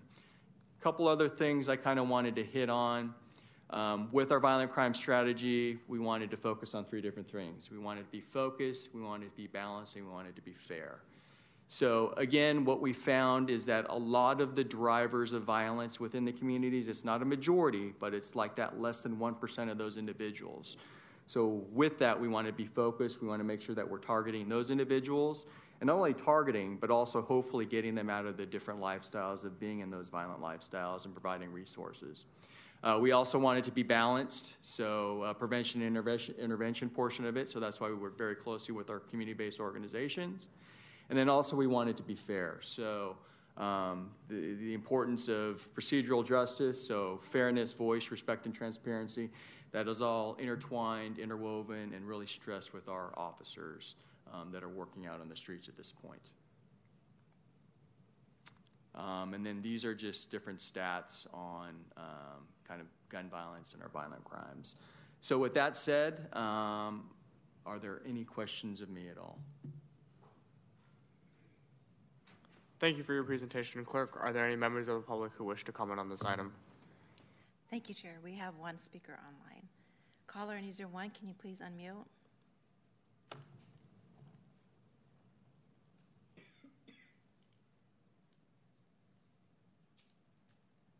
Caller and user one, can you please unmute?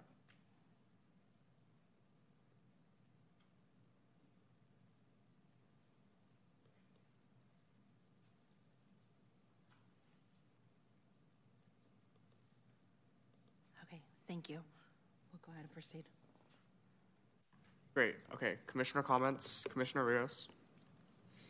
Thank you for the presentation. It was very informative.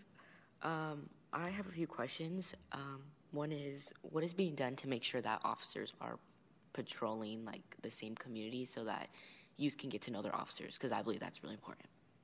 Yeah, great question. I would say that's, again, that's one of our concerns is that typically in a lot of the busier areas, you tend to get officers that are younger um, working that area. Just so you know that our, our patrol division, we're very young there. Um, But the hope is that, you know, when I came on, a lot of times you would start to work an area, you'd get to know it, and there would be that desire to kind of stay and work in that area. Um, the hope is that within those communities, you really get to know, or the community gets to know their P O P officers or the community-oriented policing officers that actually work that area. Um, but again, it's, it, it, it's uh, for us, we sign up every year um, based upon your seniority, you work a specific area. And then on a quarterly basis, officers are able to kind of move out of that area. So um, really the, the driver and hope is that just people get to get to know their area, get to know the people, and there's that inner desire to kind of stay and work in that area. Okay. And one more question. Uh, where are the gun buybacks happening? And, like, are there a certain number that are planned for the year, or how does that work? Well, we've done three so far, so we were looking to do two per year. Um, so we'll see. Really, a, a lot of doing the gun buybacks is based upon if you guys, if you have the funding to do it. And in the last buyback event, we didn't have as much demand as we had in the prior two. So again, the hope is that uh, we are able to secure some more money, so that way we can, because some of the agencies across the state, they give more money depending on the type of gun that's given. For us, we just gave one set amount. It was fifty dollars per firearm regardless. Thank you. Mm-hmm. Commissioner Bizrat. Thank you for your presentation. Um, I had one question, and you had um, talked about the referral process earlier in your presentation. I was wondering if there were any set criteria that an officer would have to base off to determine whether an individual needs a referral, or is it just like a, just they just decide?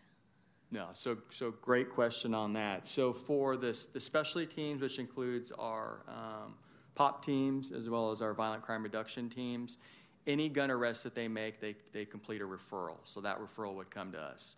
Now on the patrol side, there's a little bit more discretion. So if they come into an individual that's involved in a violent crime, maybe is, is um, associated or maybe in the same vehicle where, where violent crime is occurring, um, or if they're if maybe affiliated with some type of gang, then, then a referral is completed on the patrol side of it. But a majority of the referrals that we're getting are from our specialty teams.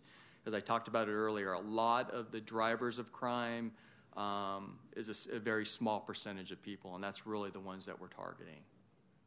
And does this referral process require the engagement of the individual who was referred? I'm sorry, does it involve? Like, do they have to be engaged in, like, I don't know, do they? Do you need to communicate with them, or?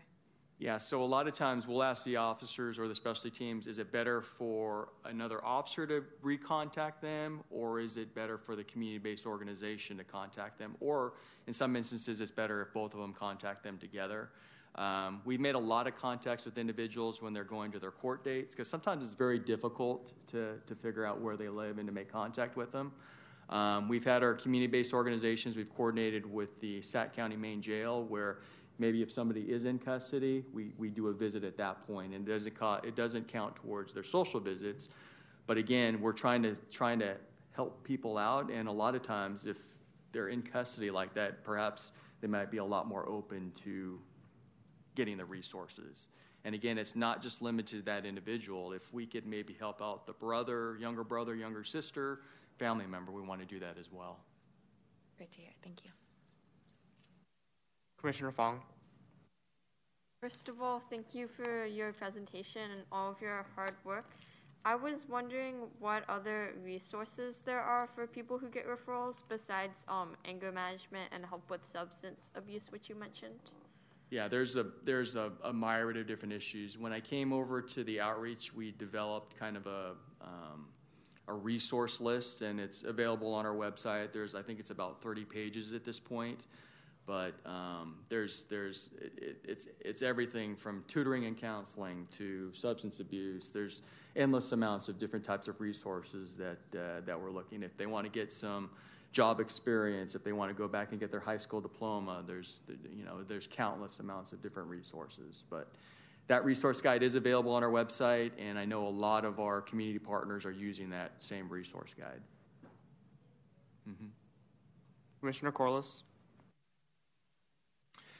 Hi, um, thank you for the presentation. That was really informative. Um, I was wondering if you've done any um, youth Uh, not specifically youth, but community outreach listening sessions like this on this scale before, uh, maybe pre-pandemic? Um, we did part. We have partnered up with the University of San Diego, and they did kind of a overall look at the police department with the community. Um, we're actually going to be doing another one of those, but that was the last one that we did of those. So we kind of modeled the the, the listening session that I talked about. I know San Diego, um, L A County did very similar type of listening sessions, so that's what we kind of modeled it off of. But there's nothing to the scale that I could think of that they've done that we, we did um, last year. Thank you. Any other commissioners wish to make a comment? Okay. Um, thank you for your presentation. Um, I appreciate the follow-up. I've been on the commission for the past, I think, like two times that you've come for a presentation. Um, so it's great to hear the consistency um, and how these programs have evolved over time. Um, so you referenced um, community-oriented policing a few times, um, and I understand that um, like pre preventative measures uh, to violent crimes, such as like mental health, um, mental health counseling, and stuff like that. So like, can you kind of outline what the community-oriented policing looks like within the Sacramento Police Department and how um, you go around interacting with the community and kind of the results that have come about with that? Great. The, I say the, the, the main thing is really kind of being visible within the community. Um, unfortunately, with our reorganization, like my job, I had outreach for the entire department. A lot of that stuff has been pushed down because we've done away with department outreach, is pushed down to the individual commands. I think there's kind of some positives to that because really, um, When when we have large or we have community events, they don't want to see like like me or the department person at the events. They want to actually see who's the captain of that station, who's the exec, who are the officers that work the area at those community events. So I think pushing those events, the outreach events, down to the commands is going to be a positive thing. Um, again, it's going to allow people to really get to know who their officers are, not only the ones that are in charge, but the officers that are patrolling their areas. Um, to work that. So I think that's a, a, a very positive thing is of, of pushing down the outreach thing. Just being visible, I think being open. Um, one of the things that we found from the listening sessions is a lot of people aren't really aware of what we're doing with our violent crime strategy. So again, every opportunity, every contact that we have out there, it's, I think it's key and it's important that we share what we're actually doing. Um, so that way people know, right? Because otherwise they're, they don't. Um, Other things of community-oriented policing, um, again, striving to get officers to kind of work in their areas a little bit longer, um, and just, again, just kind of being visible within the community. Okay, um, so, like, you talked a lot about visibility. Does it include anything else, like any other preventative measures um, to try to stop violent crimes before it happens rather than addressing the issue after it happens? Yeah, I would say, I mean, obviously, you know, one of the things the community talked about is is really having those inter- positive interactions with the youth before they get involved in some type of violent crimes. I mean, we have a program called Shock where you, if you have a, uh, teenager, preteen teenager that's maybe getting some problems or issues, we have a Shock program, which we partner up with the Sheriff's Department, where they could go to, and it's it's it's not shock where they're like scared straight or something like that. It's really where they'll get to know different officers. Um, they, they get to do different type of team building events. They get a tour of the, the courthouse and the jail. Um, and then they, they, they meet with a lot of the different community members. So,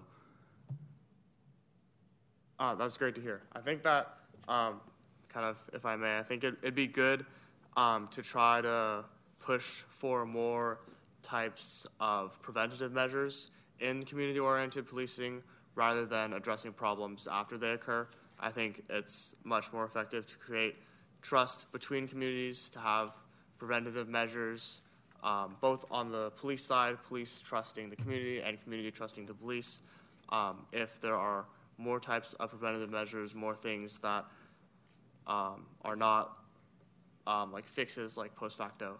Um, but it's good to hear that there are um, community interactions um, that the police have with the youth. Um, Commissioner Morley. Hi, I wanted to thank you for presenting all of these findings to us. I was curious when you mentioned um, now the Shock program and partnering with um, the Sheriff's Office. I was curious if you, if S A C P D would be interested in partnering with um, the Sheriff's Office to expand the gun buyback events to other places that basically are a part of Sacramento County, but you know the technicalities. I was just wondering if you would see that being a thing in the future. I would like that to be a thing in the future, but again, it's it's really de- dependent upon the administration of that department, the sheriff, if if they want to do it. I know that, um, you know, talking to different agencies across this region, some some departments were like, no, we don't want to have anything to do with a gun buyback. So again, you know, we wanted to try something. I know since I've been with the department, they've always talked about doing a gun buyback, but they never did it. So we just decided, hey, let's do it and see what happens with it. So. Um, if more people do it, I mean, I think I think that would be great, and I think one one gun off the street is is better than no guns off the street. So, any other commissioners? Okay. Um, I also would want to, like Commissioner Morley, encourage you to continue the gun buyback programs. I think in your last presentation you kind of highlighted them. I think you had either done one or hadn't started them yet, but it's great to see that they're like getting off the ground, um, and there are. Um, There are people who are participating in these programs. Um, I think it's something great that should continue within the community. Um, okay, yeah. Thank you again so much for the presentation. I appreciate it. Um, this item is receive and file, so no vote is required. We will move on to the next item. Item number five is the overview of the upcoming Youth Summit. Staff presentation.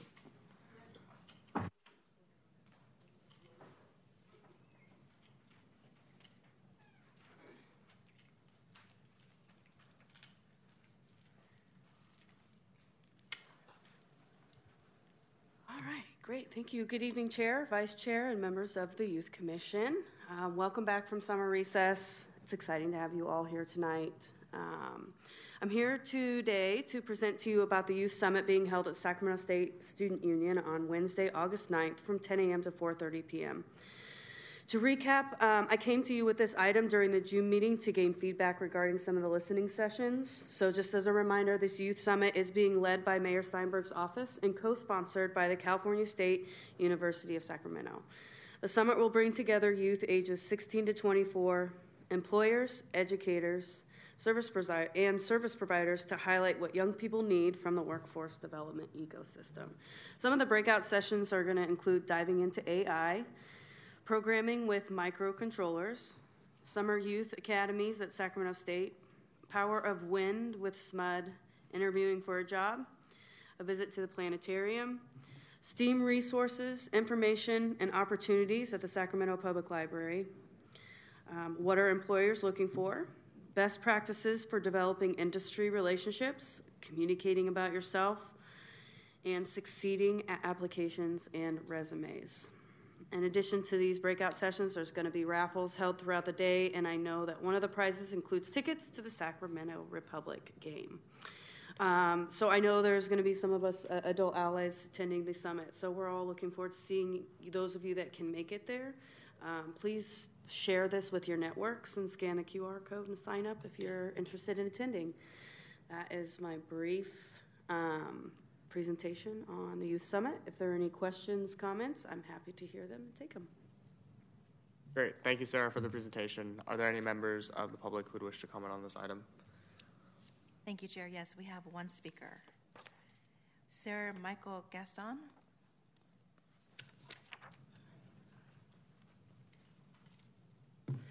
Hi, SAC Youth Commission. Uh, my name is Sarah Michael Gaston, and I'm the Deputy Director at Youth Forward. Um, I just wanted to introduce myself uh, today and tell you a little bit about Youth Forward. Uh, I met some of the commissioners last week at the Youth Policy Convening for the Sacramento Children's Fund, and they invited me to join your meeting this evening. So uh, thank you so much for the invite.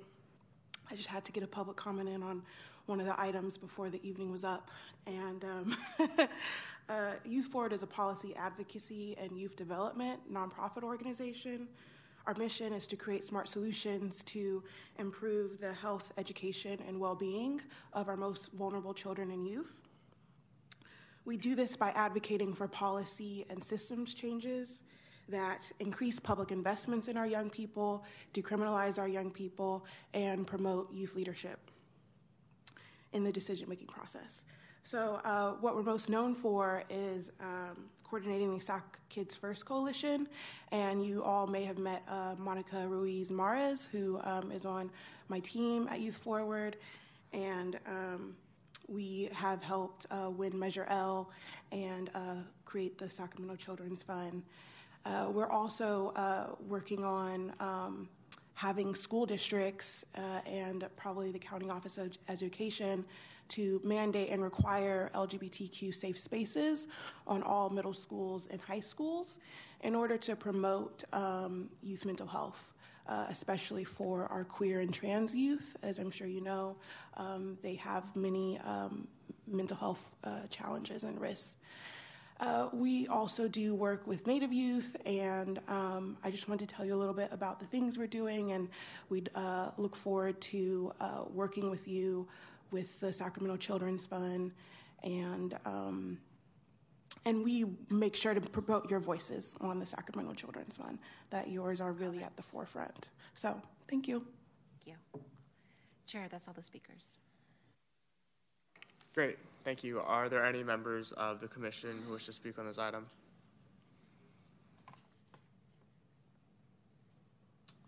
Okay, thank you again, thank Sarah, you. for the presentation. Um, thank you, Sarah Michael, for the public comment. I work with her um, at Youth Forward. Oh, no, yeah. Oh. Are you making a comment? Sorry. I'm, I'm, I'm just, I'm, I'm thanking Sarah Michael for her. Ah, I was gonna, okay. yeah, sorry, it was. The two Sarahs is confusing. Uh, I get it. Okay. Um, yeah. Okay. Um,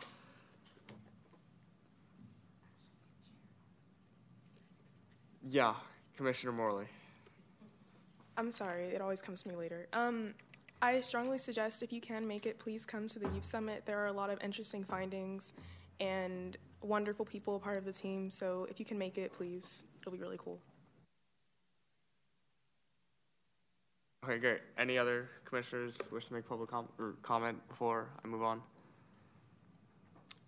Okay, great. Uh, this item does not require a vote.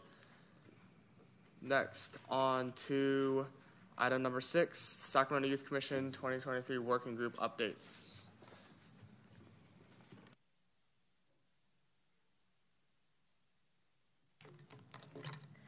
Hi, and good evening, Commissioners, Chair Sue and Vice Chair Miller-Segura. My name is Dominique Herndon, and I am the Program Coordinator for the Sacramento Youth Commission. I am here to ask for an update on the work groups that were established at the June fifth business meeting. Those work groups were Aggie Square, Sacramento Youth Voice, and the Youth Mental Health, and those subgroups were Project Development and outreach and resource. This is a discussion item, so it's open for conversation. And, and is there anyone who would like to start us this evening? Okay, cool. Um, I think we'll do public comment first, and then we can do commissioner comment. Are there any members of the public who wish to comment on this item? Thank you, Chair. We have no speakers who wish to speak. Great, okay. Commissioners. Don't all raise your hand at once. Okay, Commissioner Miller-Segura. Um, okay, so I'm a part of the Aggie Square um, group and the mental health group. As for the mental health group, um, we, me and Kimora, we were both, uh, or sorry, Commissioner Morley, we were both on the outreach subgroup. Um, so unfortunately, Commissioner uh, Fitz um, is not here today to describe what um, she's been working on for the other aspects of the group uh, working, but me and uh, Commissioner Morley have decided to focus on uh, youth uh, publicity through social media works and also school um, works. We're going to try to connect with high schools, middle schools, possibly college campuses to get forth um, the finalized plan um, to advocate and to publicize what is decided on.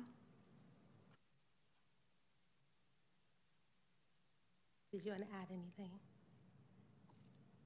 Yeah, um, piggybacking off of what Vice Chair Miller Miller Segura, I'm so sorry, said, um, with us being a part of our other networks, I think that we can get this done very effectively, promoting through um, just connecting with our school districts, such as Sacramento Unified, and also going to community centers and collaborating. So I'm very excited to see the outcome of this. Thank you. Great. Commissioner Stormy. So I'm part of the Youth Voice Group, and so and so far our idea is to collaborate with Sacramento Ca- County Youth Commission and also, and also open an, ins- an Instagram account with a link to, to a Google form so we can get feedback from uh, from youth across a bunch of different districts. The Google form has things like what's your name, where's your district, and then it asks things like, what's your main concern in your neighborhood? What can we do to help with that? And then asks if there's anything if there's anything else at the end. So that so that way we will be able to like have an idea of what of where each issue is and how to deal and how to handle them. However, an issue with this idea is since we don't is since we don't have direct access to the Instagram account, we won't be able to directly um, engage with, say, comments or D Ms from the youth. Any other commissioners wish or group updates? Okay, Commissioner Bizrat. Um, I'm also on the Youth Voice work group, and um, I just wanted to piggyback off of what Commissioner Bergen said. Um, we believe that since literally everybody is on social media, mm-hmm. and um, the main focus of the Youth Voice work group is to firstly get our names out there so that people have familiarity with us and what we do. Um, the Instagram page would be most helpful to do so, and um, in order to make that rapport with the youth community, we did. We were thinking about like, you know, posting like pictures of one another and like introductions and stuff like that. And those type of interactions with the youth would be more um, useful and more effective if we did have like hands-on control, which I'm not sure what the rules are for that. But um, yeah, that was our main, you know, obstacle. We will um, have a way for you guys to like share contact, for the commissioners to share content with us, and we can post it. We may have to brainstorm on how to um, make it a little bit more hands-on and for you guys to be able to interact in the comments uh, section of it. So we'll have to do some, some thinking on that and uh, talk to our city attorney. I think that'd be great if we can um have that type of like information and stuff, because I think um, to really activate like the power of this working group, getting even just like one social media account um, so that we can have that like type of interaction would be really, really powerful. Um, any other commissioners? Okay, um, I guess I'll talk about Aggie Square a little bit since I've kind of done some stuff with that before.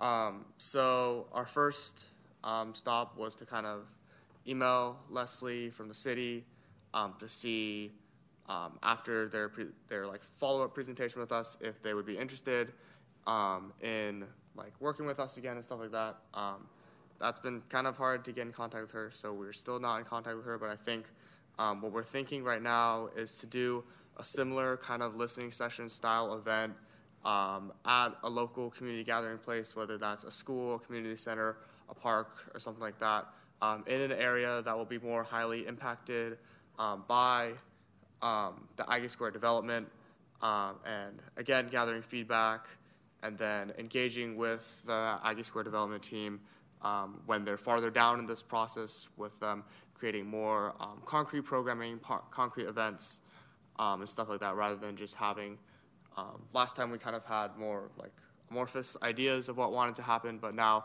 they have more programs that are set, um, things that are set, and I think it'd be a great opportunity for community members to provide feedback on um, a huge development that's gonna be happening um, in their community. So I think um, right now we're just waiting for contact um, so that we can come in, like begin communicating with the Aggie Square development team um, and starting that um, collaboration. Anyone else? Working group updates? Okay, cool. Um, this item does not require a vote. Um, next up is member comments, ideas, questions, and meeting slash conference report. Um, this is when we go through. Commissioners can share anything that they've been doing recently to uplift youth voice. Um,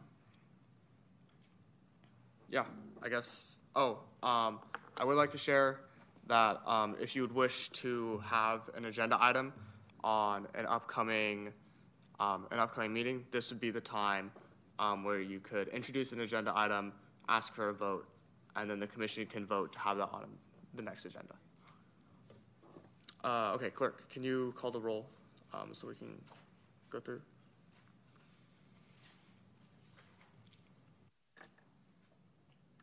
Um, I don't believe I need to call the roll right now. You just go through, just just go through each commissioner and, and just ask. Okay, yeah. Okay, my apologies. Okay.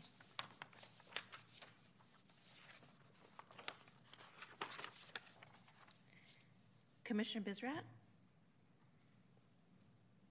Um, well, I've mainly been enjoying my summer in this like interim period between high school and college.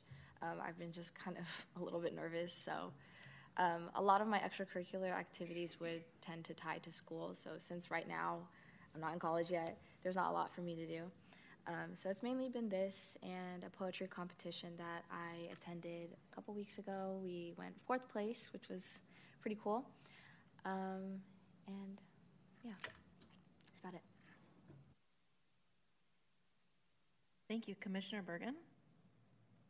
Um, I think it was the week before last week I, I I attended the Summer at City Hall presentations. They were all they were all really good, and I also um, attended the the L and L uh, work together thing, and everyone did, did well in that too. And this Wednesday I do plan to attend the Youth Summit. Thank you. Commissioner Corliss? Um, I've been focusing a lot on college and applying to college, but um, I am also a part of my school's Connect team, which helps um, incoming freshmen kind of get oriented in the school. So I've been giving tours, and I've been, um, we held a listening session for our freshmen to uh, share their ideas with what they'd want for the school year. And um, I finished up an internship at Congresswoman Doris Matsui's office, uh, which was really helpful um, because I was answering calls from people from all over the Sacramento area and um, their problems. And yeah, I'm looking forward to the next couple months. Thank you. Commissioner Fong. Um, yeah, so I'm getting ready for the new school year, which starts for me in about a week and a half, and I'm going to uh, be welcoming all the incoming freshmen this Saturday, and I'm hoping to recruit a few of them for our um, girls rugby team. So. Thank you. Commissioner Morley. Um, so during recess, during the recess, I was fortunate to attend a pre-college program that happened at Yale University, where I got to learn more about international politics. That was very enriching. I also participated in the Alliance for Education Solutions, which is actually the organization um, responsible for the Youth Summit, so please come to that again. Um, we have a lot of amazing things to share. Um, I also completed a few um, community college classes that were aligned with politics and civic engagement, and I started my um, Senate internship in Nancy Skinner's office, so I'm very happy to get to learn more about the legislative process and also answer phone calls like Commissioner Corliss was saying. Um, so yeah, it's been a very fun summer. I'm very grateful. Thank you. Commissioner Mukhtar? Um, hello. I've also been preparing for college and going to orientation and really just kind of enjoying my summer before I start school. Um, oh, recently I attended the Youth Policy Convening, and that was really interesting to me because I was able to hear a lot of opinions about certain issues and really give my opinion as I was the only young person in my group. And that's pretty much it. Thank you. Commissioner Rios. Well, I'm getting ready to start school on August tenth, and I just enrolled in college classes. Um, I'm going to be a freshman, so it'll be my first uh, day in high school. And it's not going to be the best because I'm getting braces the day before, so my teeth are probably going to really hurt. Um, so, yeah, I'm really looking forward to that. I'll be class president, and so hopefully I'll get some uh, programs and stuff that'll benefit my school. Thank you. Commissioner Taylor. Um, hello. Um, I'm just very excited to be here. Um, this is my first meeting with the Sacramento Youth Commission, and I'm just excited and looking forward to continue working with all of you. Thanks. Thank you. Vice Chair Miller-Segura. Um, I am one of the editors on our yearbook staff for my school, so recently I was fortunate enough to go on a retreat to the University of San Diego along with a few other editors where we uh, decided on the page ladder and the theme of our yearbook for the year. We also won the first place within our group and won five hundred dollars towards the cover of our yearbook, which was super exciting, um, so we have more aspects to add to it this year. I also attended the Bridge program for my school, which is a program to help um, incoming freshmen assimilate to the environment, ask questions, and I've given them a few of them my contact information. So I've been getting the texts rolling in, asking about school supplies and class advice, which has been fun. Um, it's fun to watch them learn about the new environment away from middle school. Yeah. Thank you. Chair Sue. Okay, um, I think I told you all this, like, in June. Um, I've been interning with Youth Forward this summer, um, kind of engaging a lot more in the community-based organization, organizing space, doing a lot of stuff, um, going to Stack Kids First meetings, learning more about kind of, like, the community side um, of youth advocacy. Um, I helped, like, plan, I guess, the August second convening. And it, like I said earlier, like it sucked I couldn't be there, um, but it seems like it went really well, um, and I'm glad um, that the youth commissioners who went got to see um, the adult perspectives and provided the youth perspective in that space. I think that's really important, especially because these decisions are going to be impacting us. It's a fun for us, so we definitely need to have um, that type of youth buy-in and youth con- uh, youth contributions. Um, I would like to request an agenda item um, for next meeting. Um, as we all know, our staff do an awesome job of creating the agendas, providing us with information. Um, just like this agenda, it's always jam-packed. There's lots of great information that help us to empower our voices, to uplift youth. Um, and I think that um, having more clarification on both Uh, the roles that our staff can play and the roles that we can play within this collaborative environment um, can really help um, our collaboration going forward um, and help us enhance our ability to uplift youth voices. Um, so I'd just like to request an item um, that kind of outlines the role of staff, the role of commissioners, um, and how we should be um, interacting with each other and kind of like the expectations um, that both parties should have of each other um, to help us, like I said, empower youth voices um, in Sacramento. Um, Yeah, so I don't, never done this before. Do we just like vote now or do you call the roll or? Can I turn it over to Kurt for advice on this if if, if you don't mind? Do we just turn it over to a straight vote? It sounds like I've got clarity on what he wants added.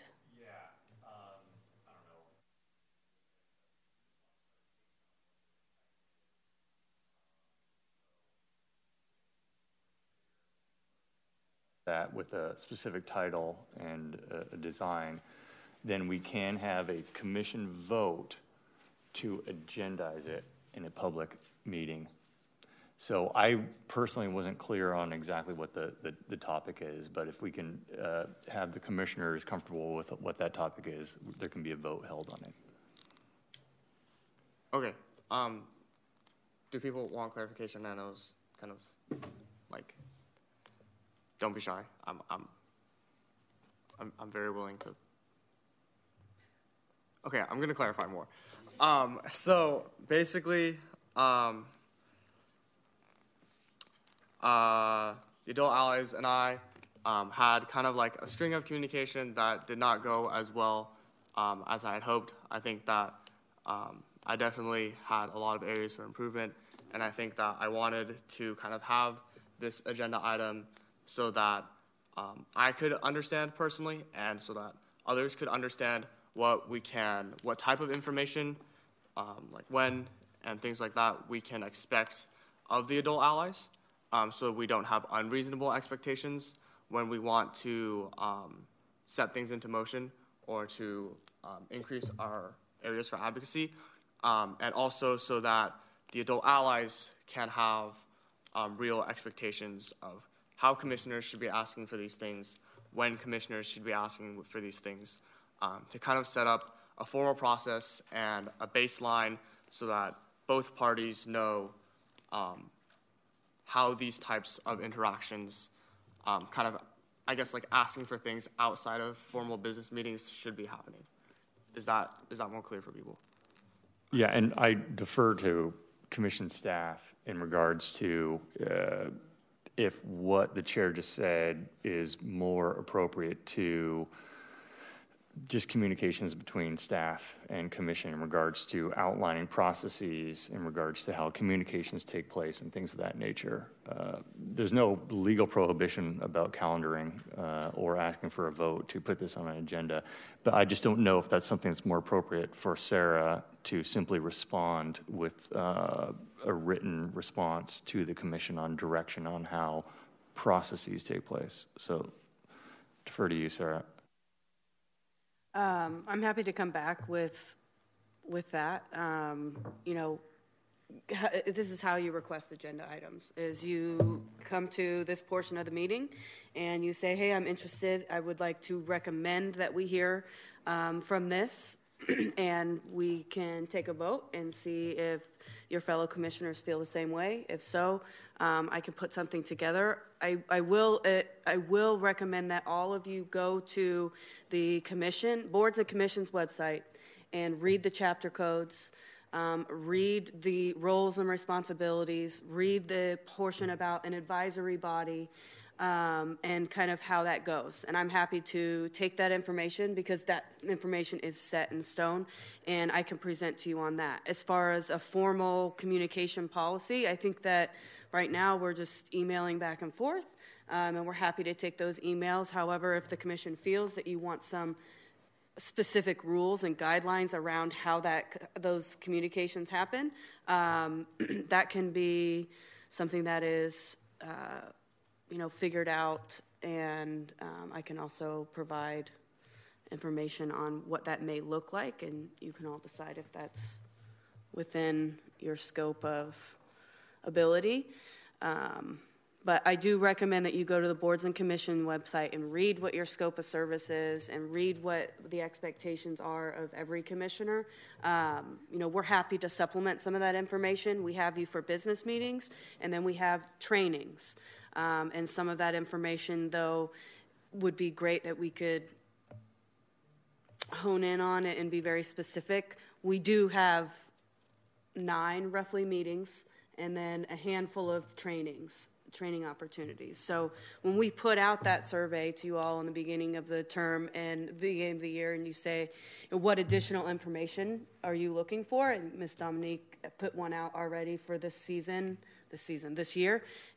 We'll do the same thing for twenty twenty-four. I recommend that you put on there some of the things that you're struggling with, or talk to us, give us a call, say, hey, I'm not clear on what this is, and we can provide you with that. However, again, I'll leave it to the commission to vote on whether or not that's an item you want to come back. Okay, so do we vote or? Mm-hmm. Okay, cool.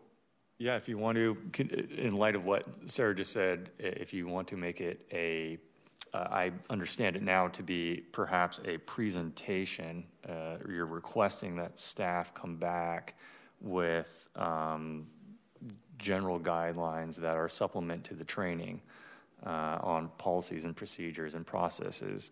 Um, if if that's the item, the commission can vote to uh, agendize that. And then I think I defer to the clerk's office, but I think that at that juncture, then that item gets added to the log. And then there is just the administrative process of putting that either on the next meeting or or wherein that fits under the clerk's guidelines. Okay. Um, yeah, just, just so everyone's clear, I'd like to clarify that this is, is an item that should outline um, what we as commissioners can expect from our adult allies and what our adult allies can expect from us as commissioners. That's essentially what it is. Um, to clarify, there it will be what's written. Right, correct. So we'll right. just reiterate what's already, already there, because mm-hmm. we're not going to be allowed to right. make up right. some of these established things. For sure. Okay. And, and what we do, Chair, is uh, you'd make a motion to okay. agendize that, and then you just have a normal second and then go for a vote. Okay. Um, I will motion. Do I have a second? I'll second. Okay, second by Vice Chair Miller-Segura. Um, Clerk, will you please call the roll?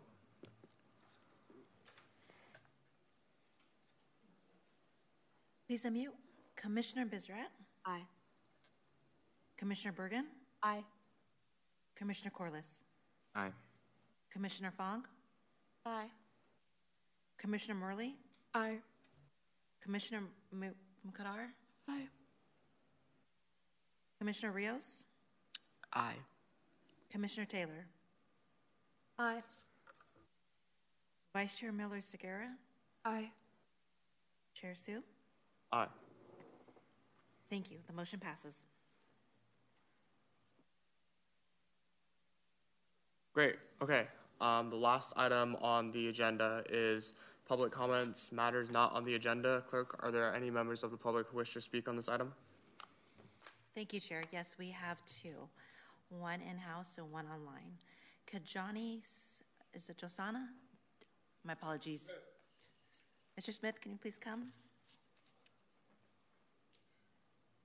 Thank you. Um, first off, uh, I gotta say that this is amazing. You know, I'm not uh, used to seeing so well-minded youth, you know, and I know you guys are going places, and we need you to go places. And and one of the things is, is that, excuse me, uh, I'm known as Uncle Johnny, and uh, I've been a substance abuse counselor for over twenty-seven years, and now I live here in Sacramento, and I got Uncle Johnny's transitional home that I'm working on getting it off the ground. The mayor knows about it and stuff like that. I'm associated also with Hooked on Fishing, Not on Violence. That's another organization that works with the youth, you know. And then we got uh, We Can Work It Out. That's another organization that, that works with the youth on entrepreneur, on entrepreneurship. Now, the thing that, you know, they told me that you guys were doing this today. I've never been here before, but the thing that's got me is this. I need you guys to address this homeless issue. You guys are our future, you know, and I'm working on helping some of these people get off the street and get back in their right minds, you know, and a lot of that has to do with substance abuse. Methamphetamine is keeping them stuck out there, you know, but most of those people were not raised that way. And I'm here to help them get back to the way they used to be, because I've been there before too, and I understand. and you guys are our future. And I'm very proud. I've been very proud sitting here listening to you guys. I'm like, oh, my God, this is cool. And I'm not used to that environment right now. You know, I live in South Sac. I live in South Sac. I don't see you guys, but it's glad to see you now, you know. And uh, I'm working hard on my program, and I know it's a God-given thing, and uh, I'm going to do it. And uh, I need you guys' support. Thank you very much. Thank you for your comments. Online caller and user one, can you please unmute?